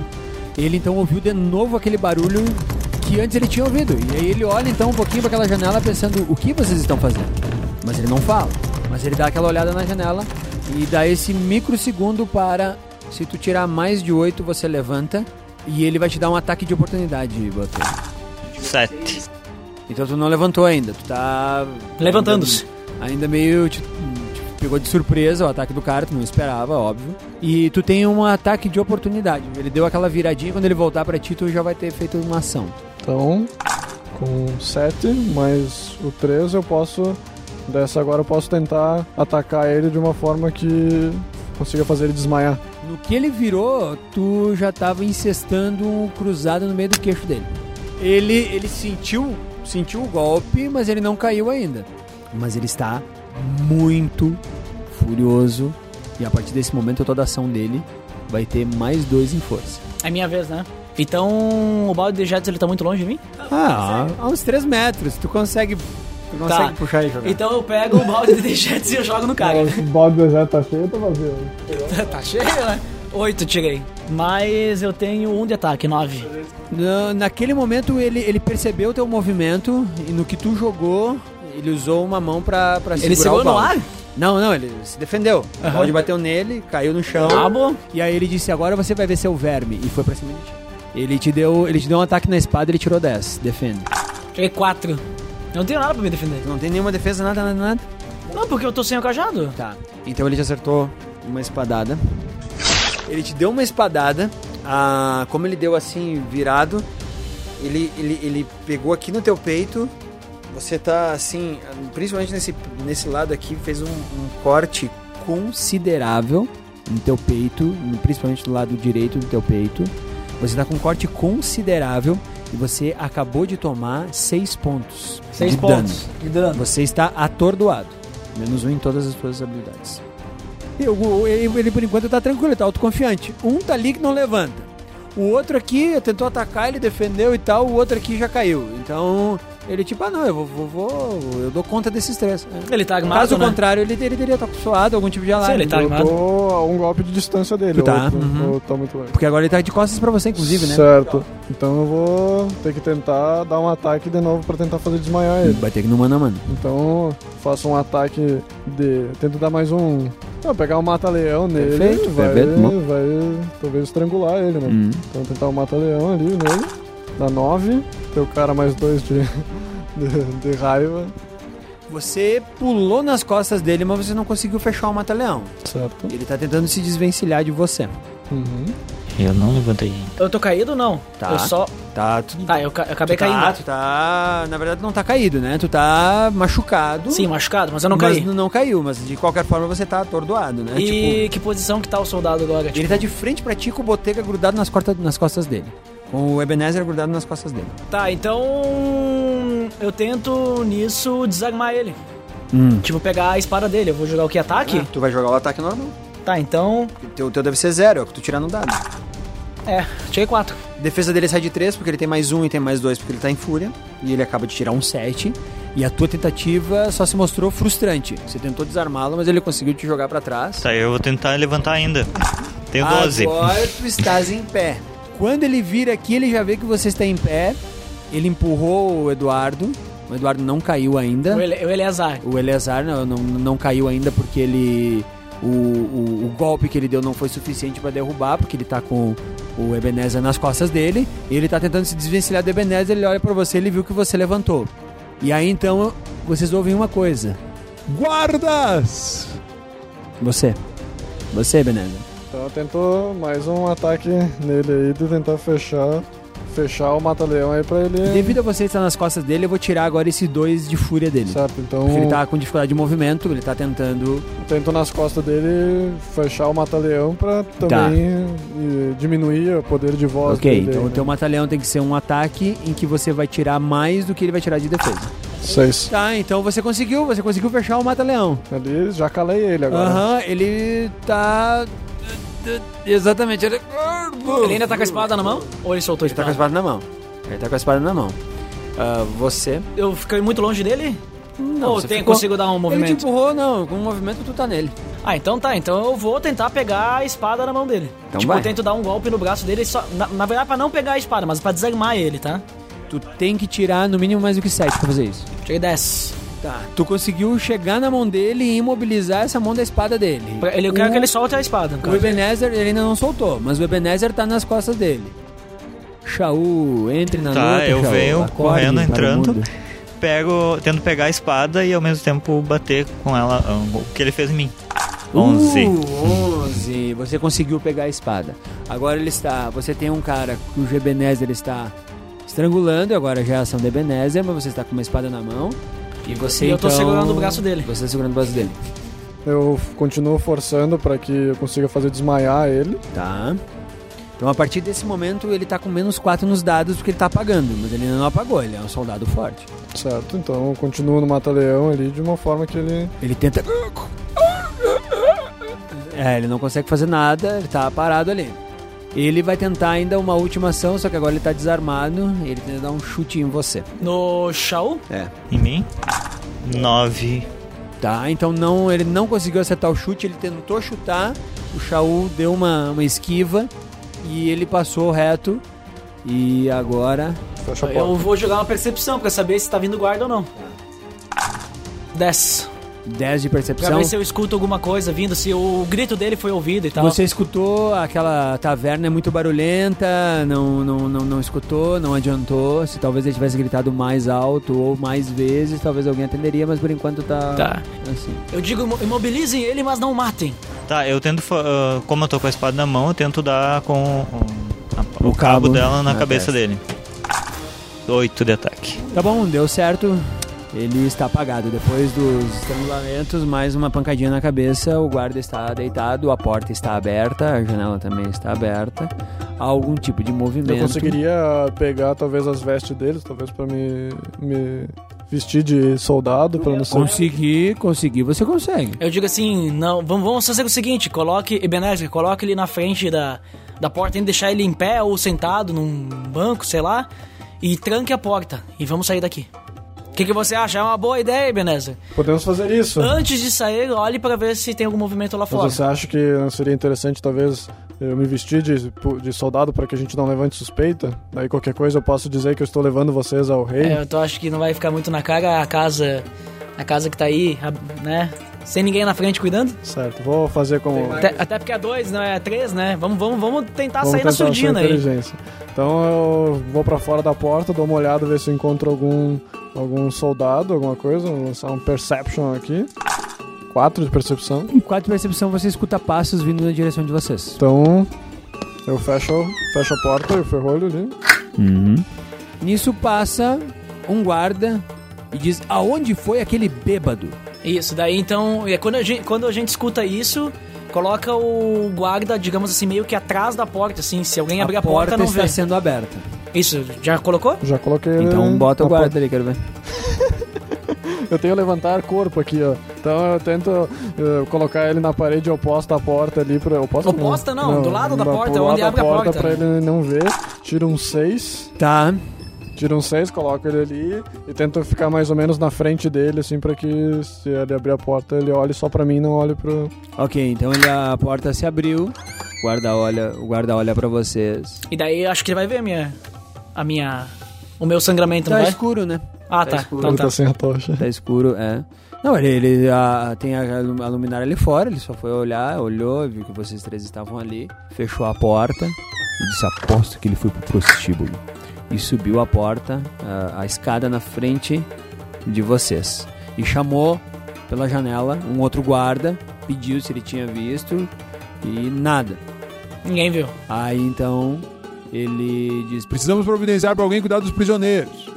Mas aí vocês já viram pelo falar arrastado que aquele ali já tá. Já tá bebendo. Tá tchuqueirão. Saiu todo desgrenhado lá de dentro. Uma mulher puxou ele, vocês viram? Ele, ele segurou, mandou ela sair e tal. E aí ele Ah, vou ter que buscar um lá no palácio. Por enquanto não temos ninguém. desceu a escada e passou. Então a gente escutou isso aí, eu digo, galera, a gente tem 10 minutos pra dar o fora daqui, tá o mais longe possível dessas muralhas. Vamos sair logo, a gente espera ele passar, Vai passar Sim, pela ele da foi, casa. ele foi, foi. Já foi? Ele foi? Tá, então a gente vai embora. Não vai botar nenhum guarda ali na frente. Vamos embora. Já sai Não, não, calma, né? Calma, tem que dar uma olhada, né? Tu não pode sair assim, tem que ir só na percepção, pelas sombras. Splinter Cell, entendeu? Splinter Cell. É. Ok. Tá, eu jogo eu uma percepção antes de Então sair. joga a percepção. Eu abro a porta, eu olho pra fora da porta. Tirei um 7 mais 2, 9. E eu dou uma olhada pra ver se tem alguma coisa suspeita. Nada suspeito além do agito normal de uma cidade que tá ali. Então, vamos lá que a baga tá limpa. Vamos, vamos subir pela escada, vamos ver se a gente acha O único uma... barulho que vem realmente são dos bordéis, casas noturnas ali, tavernas, essas coisas, né? A única escadaria que tem é essa daí. Na frente de você, sim, tem outras escadarias. Mas é muito longe, a próxima? Aham. Tá, então vamos ter... E essa escadaria, ela só tem entrada pra esse lugar ou tem entrada pra alguma outra Não, coisa? tem outras portas além A daquela. gente pode tentar ali. entrar em outras Tem outras portas. portas estão fechadas e você não sabe o que que é. Tá. Certo. E tem janelas nessas outras portas? Vocês não que a gente sabem. pode olhar por dentro? Não, é só as portas. Tá, ali só as são portas. só as portas. Tá. Então, vamos, vamos, vamos subir e vamos tentar entrar. no- Vamos ver se tem alguma dessas portas tão vazias pra gente dar o fora Esse daqui. prostíbulo não tá encostado na- na- no muro, assim, que talvez se a gente entrasse... Ele é meio que dentro do muro. É. É dentro do muro. Dentro do muro, que talvez a gente poderia... Não sei se aí vai ser muita iluminação, acho que os caras vão perceber um cara ensanguentado entrando, né? Exatamente. Então vamos... Vamos tentar procurar uma outra casa aberta aí. Vamos subir na, na A escada. gente sobe A a gente na escada, escada. e a gente começa a olhar, não bater, né? Mas começa a tentar perceber dentro de cada porta pra ver se a gente percebe que tem movimento lá dentro. Tirem mais de 9 nos dados pra saber se vocês subiram as escadas sem ser vistos. Tem 12. C8. Tirei o 8. Bom, no que vocês estavam subindo, um dos guardas apareceu na janela desse prostíbulo, olhou pra vocês e tá tentando identificar vocês. De onde vocês são e quem são vocês? Então eu tento baixar um pouco a minha cabeça assim e faço um som como se fosse um bêbado dando uma boa noite para tentar despistar ele. Ele olhou pra ti, ele não tá meio reconhecendo, ele agora tá começando a dar por si e ele grita: Guardas! Cada um de vocês tem uma ação antes de aparecer os guardas. Eu ali por perto eu consigo ver algum lugar que eu consigo me esconder perto daquela casa, talvez. Tem, ali vocês estão no meio do muro, certo? Então vocês estão a 3 metros de altura agora. E só tem portas na frente de vocês e uma iluminação agora escassa, mas só tem portas. Se eu, se eu- se eu correr para um lado ou pro outro, eu só tenho corredores, eu não Uhum, tenho... Só tem um corredor com portas. Vamos correr pro lado, continuar Oposto. seguindo, continuar seguindo ao lado. Tipo, a gente subiu, Uhum. né? Então a gente vai correr agora pro lado da direita ali. Tu vai correr não pra onde tá esse cara, tu vai correr na outra direção. À direita. Então tá, então vocês vão na direção oposta da onde o cara está. Não, quem vai é o vocês. Botega. O Botega vai na Eu direção oposta. Certo. Olha, eu fico, fico parado ali. Tá. Então daí eu pego e eu tento dar uma persuadida nele. Hum. Tirei dois. Cara, não persuadiu nada. Então, já que vocês acabaram a ação de vocês, agora nesse momento abriu-se a porta do prostíbulo e vocês veem que tem pelo menos uns três ou quatro guardas saindo dali de dentro. Todos gritando, guardas. Então eu continuo correndo ali, tô seguindo esse corredor, vendo se, se eu consigo encontrar alguma dessas Tem portas. portas, tem portas. Tem alguma, eu consigo perceber se elas estão abertas ou não. Então alguma coisa. Tu conseguiu abrir a primeira porta ali. Aí eu entro, No que tu abriu, tu ouviu um berro. o que vocês estão fazendo aqui? E aí tu pegou uma mulher seminua e um, um doido lá dentro. daí eu digo que eu sou um guarda, eles não conseguem ver, tá escuro, né? Tá tudo escuro, eles não conseguem ver quem entrou. Eu digo que sou um guarda, que eu estou procurando um fugitivo. E nisso eu fecho a porta atrás de mim. Não há ninguém aqui. É isso que eu, que eu quero saber. Quem que são vocês? Por que você quer saber? E aí o cara, o cara tá se levantando. Fique onde você está, que eu só vim revistar a casa pra ver se não há nenhum bandido que entrou por aqui. O cara pegou a espada. No que tu fechou a porta, tu viu que é um 3 metros de distância. As pessoas moram realmente no meio das muralhas e tem apenas uma janelinha desse lado. A janela eu consigo perceber que ela tá aberta. Ou... Ela tá aberta. Ela não é daquelas trancadas lá. Não. E eu tô perto do cara, eu O cara tá com uma espada na mão. Então eu tento segurar a mão dele com a espada pra que ele não tente me atacar. 11. Então vocês ficaram empatados. Tá um pegando a mão do outro, só. Tá, então quando eu vejo que os guardas vieram, tipo, eu não fiquei mais parado. Eu fiz o mesmo movimento do Botega, saí Tá. correndo Foi na ver. mesma porta? Não, uh, tentar encontrar uma porta que só, talvez Tá, então tu estivesse ainda não entrou, tu passou reto na primeira porta que é que ele entrou, Hum. tu tá na próxima. Então pense aí, vocês têm quatro guardas dentro do prostíbulo. Uhum. Vocês têm uns mais ou menos uns sete ou oito guardas vindo pela rua. E você tem mais três guardas descendo da parte de cima dos muros. Então tu tem aí quatro, mais três são sete. Você tá com. Você tá com uns 15 guardas aí mais ou menos ao teu redor. Tá, mas eu consigo passar então? Tu não consegue passar entre eles, tu consegue ir pra direção desses dois aqui que estão indo.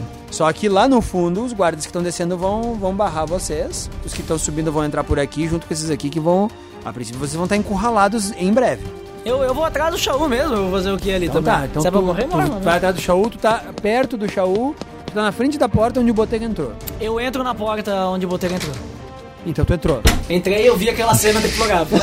o Ebenezer o Ebenezer lutando com um guarda pelado. eu chego e digo, o que que está acontecendo aqui? Mais um grito é ouvido da mulher agora, tipo, meu Deus do céu, né? Tá todo mundo andando aqui nas Então guardas. nesse momento que o guarda fica, o guarda fica desprevenido ali, né? Eu aproveito com a outra mão que eu não tô segurando a mão dele pra dar um gancho no queixo dele pra fazer ele desmaiar. 10. Você acerta o soco, mas não é o suficiente pra derrubá-lo. Mas você acertou ele, ele, ele titubeou. Aí você olhou pra trás e você viu que a porta abriu. Você não sabe quem é. E você descobre que é o Eleazar que tá atrás de você. Agora veja bem, você escolhe se vai pra frente ou volta. Uma porta atrás, você olha e atrás de você você viu que o Eleazar entrou ali. Tá, então eu escolho. eu vejo que ele entrou lá, vou voltar pra entrar com meus amigos. Tá, ok. Então ele ajudar. volta e nisso então entra mais um cidadão ali. Mais um berro. Mais um berro. E a gente fecha a porta. né? e vocês então fecham a porta. Então nesse momento que o Botega deu o gancho nele, ele conseguiu segurar a espada, ele girou a mão, o, Ele- o Ebenezer perdeu o, o- o movimento, o cara agora está com a espada, ele puxou pra trás e ele tá pronto pra dar uma estocada com a, com a espada. Ele não sabe ainda quem ele vai estocar. Porque tem três caras dentro do quarto dele, a mulher dele berrando, lá fora um agito, gente berrando guardas, guardas, guardas. E ah, a única coisa que ele grita é: eles estão aqui. Eu faço a porta atrás de nós, eu uso a amedrontar pra, pra fazer a porta pegar fogo. Eu Então- quero- a, ideia, a ideia é que A eu porta quero... por fora começou a pegar fogo, os guardas. Não, eu quero que ela pegue fogo por dentro e por fora, toda assim. Tipo, pra que ela fique consumida em fogo, entendeu? Então a porta começou a pegar fogo. É pra, é pra amedrontar, entendeu? Certo? Não é pra... Eu sei, Pra mas pegar. ainda assim ninguém sabe. O único que sabe que você fez pra mandar foi você. Então vocês dois só veem que a porta tá pegando fogo e vocês imaginam o quê? Os caras estão botando fogo na porta do lado de fora. Os caras de fora olham a porta pegando fogo e o que eles pensam? Os caras estão botando fogo na porta do lado de dentro. É isso que acontece. Então vocês estão paralisados porque ele inclusive fez tão bem a mágica ou a intercessão dele que vocês dois agora também estão amedrontados com isso. Então, nesse momento vocês dois perderam o ataque. Vocês dois nesse momento perderam o ataque e o cara vai dar uma estocada. Oito. Você não se defendeu. O cara conseguiu dar uma estocada em você. E essa estocada foi realmente forte. Ela entrou um pouquinho acima desse osso da virilha aqui. A espada entrou mais ou menos uns 8 centímetros e ele recolheu. Você tá com uma perfuração e voltou. Eu, eu paraliso o cara, então. Que é o que eu ia fazer antes, eu só não quis fazer porque eu queria, digamos, tipo, usar o que pra amedrontar ele. paralisar ele? Tu fez o quê? Um... Paralisar. Paralisar. Então você conseguiu cegar ele nesse momento. Não, eu quero tipo, paralisar ele. Ele paralisou nesse momento. Cegar, ele pode se mexer. Você ainda. conseguiu paralisar e o, o cara está paralisado por três rodadas. Meio catatônico, assim, olhando, tipo, cara, o que está acontecendo? Então eu vou aproveitar que ele vai estar paralisado. Eu, então eu tento tirar a espada pelo menos da mão dele aí, que vai ser o mais simples Você do que consegue. desacordar. Então tiro a espada dele e grito pra eles. Vamos ver se a gente consegue pular a janela do, do, do lugar ali. Eu posso dar uma percepção na janela pra ver se a gente consegue pular dali. Você descobre que é uma janela que está a mais ou menos 3 metros de altura. Não é um absurdo. Eu conseguiria pular ali se fosse o caso. Não é um absurdo. Para soldados, não é um absurdo. Mas os outros dois não conseguiriam pular daí. Talvez conseguiriam. Depende. Não é nessa tão absurdo. hora, nessa hora eu olho pra, pra Eleazar e digo, vou pular. Exatamente nessa hora vocês escutam a porta desmontar. E a, e a mágica ah, ali, ela foi anulada agora nesse momento. A porta não estava pegando fogo. Mas os caras conseguiram quebrar com o ariete dela pro lado de fora. Eles estavam com medo que estivesse pegando fogo, então eles usaram o ariete, o ariete quebrou, a porta apagou o fogo e tem um monte de soldado ali fora. Mais ou menos uns 30. Ah, vamos pular tudo. Vou pular. Tu pode criar um campo de força pra que eles não consigam passar pela porta. Tá, ah, eu tento fazer. Tira esse- mais do que 9 pra fazer o campo. Nove. 9. Tá bom, deu certo teu campo de força, então eles não estão conseguindo passar. Vou te dar uma rodada pra esse campo de força durar aí. Eu tô pulando pela janela, Com a espada dele na mão? com a espada dele na mão. Tá. Então, agora eu quero que vocês tirem mais do que oito pra não se machucar na queda. Tu deu aquela pulada, tá estatelado no chão. Tá estatelado no chão. E pulou? Pulei também. Também tá no chão, cadê o botega? Eu também vou pular. Mas eu tô Então- melhor, eu tô melhor, né, que ele, né? Porque eu pulei melhor, assim, né? Então, o único que daí desceu decentemente foi o Shaul. Caiu em pezito lá, ele deu um girinho e já tá em pé e começando a correr. Nisso, os guardas agora então chegaram até a janela. E eles vão chover umas flechinhas aí agora. Pelo menos dois deles vão atirar flechas em vocês dali de cima e dois lá de cima. Então, se defendam de quatro flechas. Dois vão atirar no Botega, do, um vai atirar nele e um vai atirar em você. Então, primeiro os dois do, do Ebenezer. Por que, que sempre são dois comigo? Isso é... Porque tu que foi o só- primeiro que saiu, né? Eles viraram primeiro você. Defenda-se de 2, 9. Primeira flecha me errou. 9 errou. Seis. Então a- um- uma flecha acertou você. A primeira flecha passou reto. A segunda flecha, como você está caído no chão, ela acertou tua coxa por trás. Ela acertou tua coxa e você recebeu 4 pontos de vida a menos. Nove. Tá, então passou uma flecha desunindo por você. Você defenda-se. Um oito. Tá, então você também foi atingido. E você ah, recebeu uma flechada, também no omoplata, muito parecido com aquela flechada que alguém acertou naquele cara. lá. Olha só Né? que coincidência. Você foi atingido no omoplata, agora no teu braço esquerdo, e você recebeu 8 pontos de dano. Onze. Cara, por incrível que pareça, a tua adrenalina tá tão alta que você conseguiu começar a correr, claro, limitadamente, mas você se levantou. Tá, tá difícil, mas você tá conseguindo andar. Eu tirei 11. Você tirou 11, Pra você levantou e você já está do lado dele ali. Já disparada. Salve quem e puder. agora vocês só conseguem se movimentar pra frente, vocês dois, se tirarem sempre mais do que 8 para movimentar-se. Oito. Então tá. Então tu conseguiu. Tu conseguiu, tu consegue se movimentar. Então tu tá um pouquinho na frente, ele é o único que tá inteiraço. Nesse momento vocês veem que a porta está abrindo. E lá de cima agora vem mais seis flechas. Duas para cada um de vocês. Seis. Mais um de defesa, sete. Levei uma flechada. Oito mais um, nove. Levei duas flechadas. Tá, então nesse momento ele tava com uma flecha na coxa, ele conseguiu se mover. E nisso vieram mais duas flechas em cima. Cada uma delas então nas costas. E você recebeu 16 pontos de vida a menos. Nove. E o outro tirei cinco. Tá, então uma flecha cravou no chão e a outra você sentiu mais uma flechada nas costas. E você tomou mais 6 pontos de, de dano. Eu tirei 8, mais a defesa. No segundo eu tirei 7. Então você conseguiu duas flechas. E tu conseguiu sair. Agora o cara deixa, pra te acertar, ele deixa de. Como está noite e você está longe, ele deixa de ter agora o benefício do queima-roupa.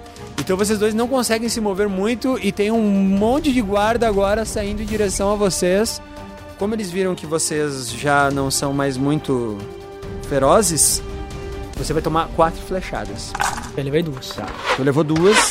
Como é de noite e ele não tá sabendo se ele acertou ou não, eu vou reduzir o dano em 3. E você tomou 10 pontos. As flechas passaram de raspão. Elas acertaram de raspão, não chegaram a ficar cravadas em você. Mas além agora então do corte aqui, você tá com um- dois talhos nas suas laterais ali. E agora você está fora do- da visão dos arqueiros. Ninguém mais já tira a flecha. Nesse momento, tu saiu do- desse campo de visão, tu tá no, no escuridão.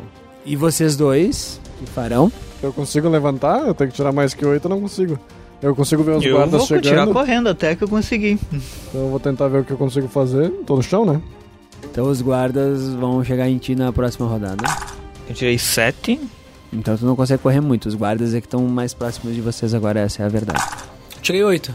Tá pra mim correr? Tá correndo. Tô correndo então. Então tá. Os guardas chegaram até vocês. Vocês foram levados de volta pra dentro do, da cidade feridos, bem feridos. E eu consegui fugir. Tu conseguiu fugir. Mas eles vão, vão fazer alguma busca assim e tal? Parece que tem. Tá, bom, eu não tô sabendo disso. com tochas. Eu não tô sabendo disso. Isso, a única coisa que tu vê é guardas com tochas atrás. Mas muito longe, sim, já. Olha, tu eu não parei de tá- correr, né? Exatamente, tu tá quase uns 100 metros deles. No meio da noite, no escuro.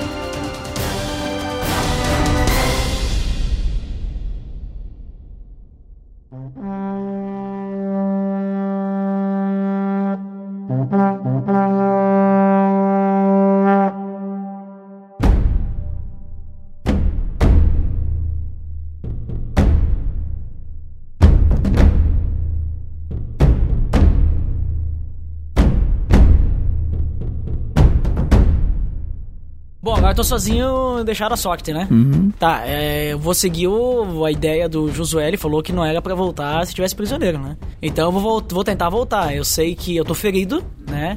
E Então eu vou jogar uma percepção, eu quero ver se eu acho. Se eu acho algum tipo de abrigo.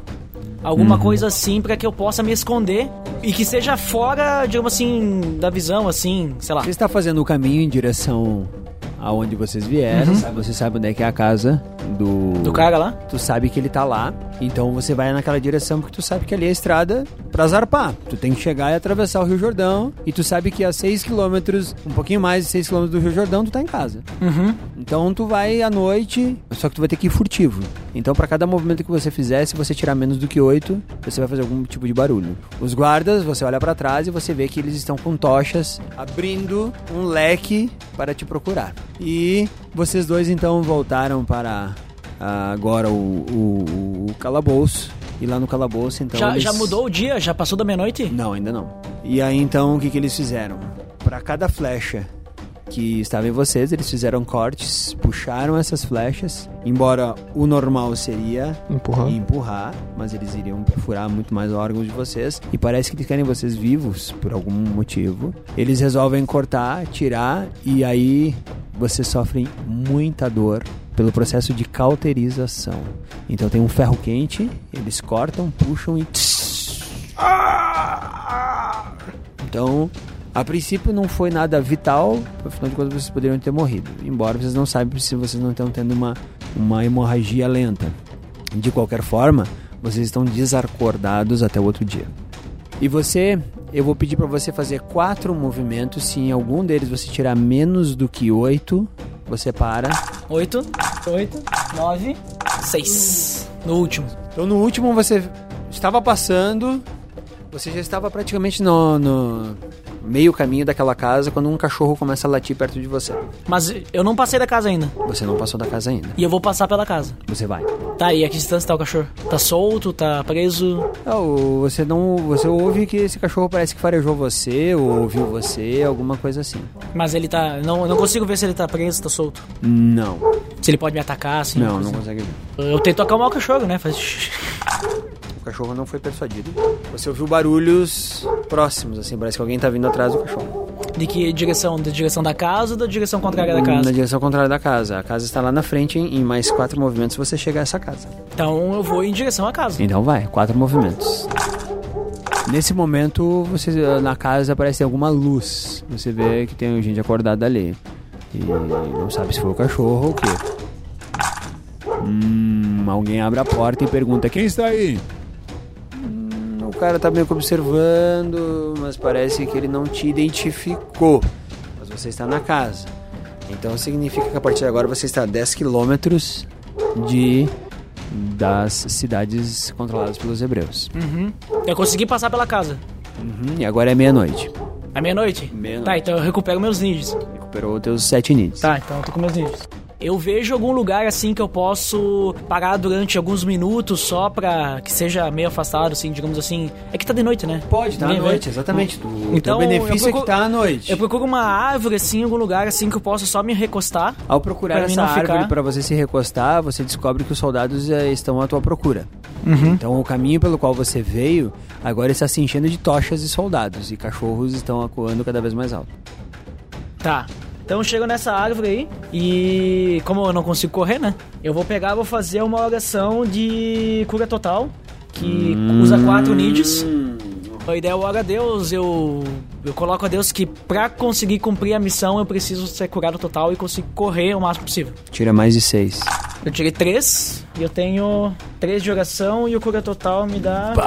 Seis. Cura total não me dá nenhum modificador. Seis. Seis. Então tu conseguiu. Se tira seis. Tá. Então você conseguiu uma cura total. Nesse momento você está zerado. Então eu saio na disparada, agora que eu não tenho mais. Saiu na corrida. Agora tu vai embora. Tu já conhece o caminho, a estrada pela qual vocês vieram. E eu corro assim, sem parar de correr, Passa o o Rio possível. Jordão, passa o Rio Jordão e de manhã você chega lá. E aí de manhã você chega até Josué. Eu vou direto pra tenda do líder Josué.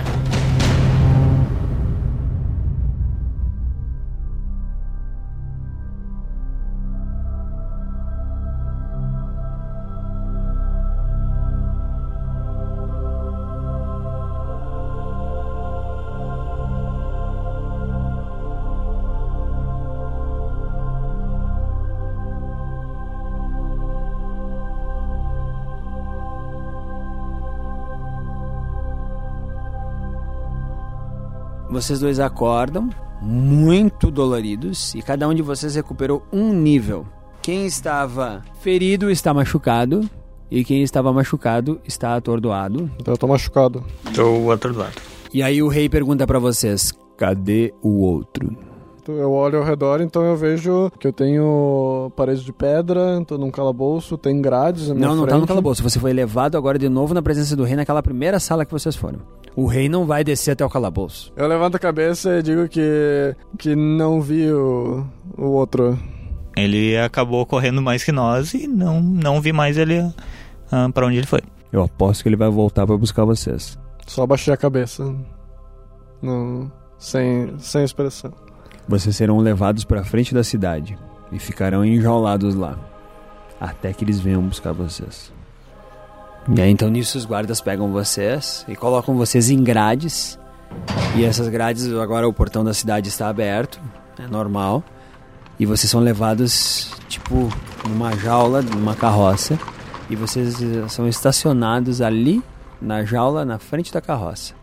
Dois soldados ficam cuidando e vocês são expostos ali. Pra quem quiser passar, ver vocês, como vocês estão e tudo mais. Eu não tô fora do- dos muros, eu tô ali na, perto da onde a gente tava, tipo. Ali nas- na, nas na entradinha casas, da na- cidade, no exatamente. centro da cidade. Na, na entradinha, não no centro, na, na porta, na porta. Uhum. Como se fosse assim, uma afronta pros israelitas. Vem aqui buscar os A gente vocês. não tá na mesma jaula. Não. Tem jaulas separadas, Aham. eh, no chão, em cima de em cima algum- uma carroça. Em cima da carroça, tem guardas ao redor? Dois tá- guardas. Dois guardas que estão olhando pra nós ou estão de costas? Não, não estão cuidando de vocês. Eles não, não é que eles estão só olhando pra vocês, né? Mas eles estão ali. Estão ali. Volta e meia, eles E essa grade é uma grade com, com De- chave. Aham. E os guardas eu vejo se, se eles têm as chaves ou Não, são- eles não têm a chave. não têm a chave. Uhum. Então. E eu não consigo passar pela grade, né? A grade não, Não. deixa me passar um braço, pelo menos, Não. né? Um braço passa. Mas só. Mas só. Então eu tento. Vou tentar olhar uma. dar uma percepção ao redor aí pra ver se eu consigo encontrar alguma coisa perto de mim que, que me ajude talvez a, a abrir a jaula ou, ou que eu consiga perceber alguma coisa nos guardas que possa me ajudar a que a gente consiga sair. Sete, mais um de percepção. Cara, tu percebe que a situação não é fácil. Os guardas não têm a chave. A jaula é bem, realmente bem fechada. ah, e vocês estão ali pra realmente escárnio público.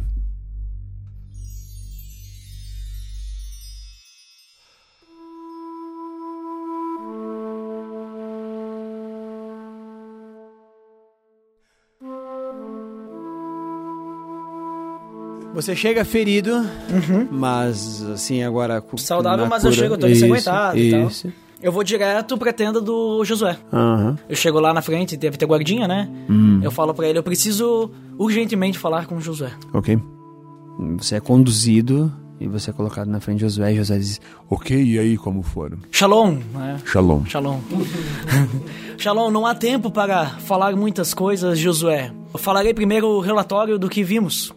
Ebenezer, como você pode ver, nem Sa eh, Shaul estão aqui, porque eles foram capturados ou mortos, não sei dizer, porque corri mais do que podia para poder chegar aqui e entregar o relatório. Não fui seguido e nem sabem que somos hebreus, né? pensam que são, somos amorreus, mas o que sei foi o que Ebenezer me disse. Talvez ele seria a melhor pessoa para nos falar o relatório, a parte militar. Mas as- a cidade é bastante fortificada, há altos muros, há muros de 9 a 9 metros e meio de altura. A partir de 3 metros há janelas que percebemos que são janelas de casas, de salas, porque foi por lá que nós saímos. Certa hora da noite há um portão que é fechado e há um toque de recolher e todas as pessoas se recolhem na cidade, exceto os trabalhadores que ficam fora da cidade, que têm suas terras fora da cidade, do campo. Os soldados, eles são bem treinados, são fortes, mas não chegam a ser gigantes ou algo que pensava-se no passado. Sobre a terra, ela é realmente fértil, porém é uma cidade praticamente quase impenetrável. Acredito que com a força de Deus podemos dominar essa cidade, porém acho importante talvez enviar outros espias que possam talvez utilizar essas informações que nós temos sobre a questão da muralha, como entrar e sair, para ter uma visão militar melhor do que a nossa. E enquanto isso, eu não sei o que aconteceu com Ebenezer e Shaul, porque eu realmente fiz o possível para conseguir te entregar essa mensagem que era a nossa missão. Quantos habitantes mais ou menos a cidade? Passa de entre 4 e 5 mil, é uma cidade grande. Acredita-se que um terço mais ou menos é soldados, são militares. Toda a cidade é é cercada? Toda a cidade é cercada. E nós vimos apenas um portão pelo lado que nós entramos, não sabemos se do outro lado há um portão, mas provavelmente pode haver, né? Mas é é, a parte por onde nós entramos, ela é bastante fortificada. Há em cima da passa... em cima da muralha há um espaço onde há soldados que ficam viajando durante a noite com tochas. Ela é bem vigiada durante a noite, inclusive. Qual é a circunferência da cidade? Cerca de um quilômetro, um quilômetro e meio. Não foi possível analisar bem porque chegamos lá de certa forma presos e saímos eh, fugindo da prisão. E qual é a situação em que você viu os seus colegas pela última vez? Eles tinham sido atacados por flechas. E eles. Eu, eu não cheguei a olhar para trás para ver se eles estavam caídos, como eles estavam, se estavam vivos. Eu só sei que flechas voaram contra mim, muitas flechas, e todas elas não me, não me acertaram. Imaginei que era Deus querendo que eu te entregasse essa mensagem. Então, eu lamento por seus amigos. Talvez, quem sabe, algum dia mandaremos alguém para ver como eles estão. Mas, de momento, eu só posso lhe agradecer e interceder a Deus para que tudo dê certo na nossa campanha. Irei agora mesmo ao tabernáculo oferecer um sacrifício por eles, por qualquer situação que eles estejam, e também pela campanha.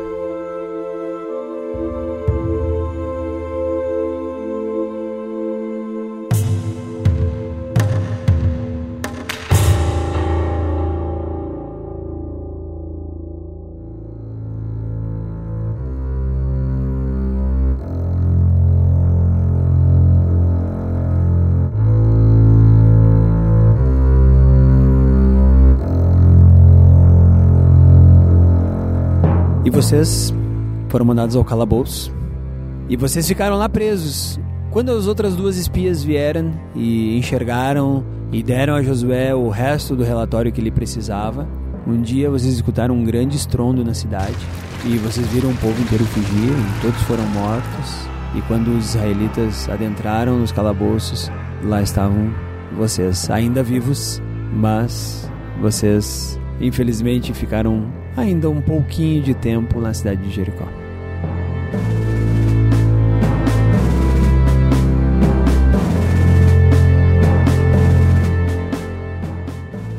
Quando Shaul e Ebenezer saíram do calabouço, viram o resultado da vitória de Israel, mas ficaram atônicos ao perceber que a grande muralha de Jericó, imponente, era apenas um monte de entulhos. Perguntaram aos soldados que os libertaram como foi possível derrubar os muros, e os guardas responderam que Deus derrubou as fortificações da cidade. Naquele momento, ambos perceberam quão poderoso era Deus, o Deus de Israel. Rasgaram suas vestes, prostraram com o rosto em terra e adoraram o Senhor. Josué liderou Israel em outras campanhas. Israel finalmente chegou e tomou posse da terra prometida por Deus.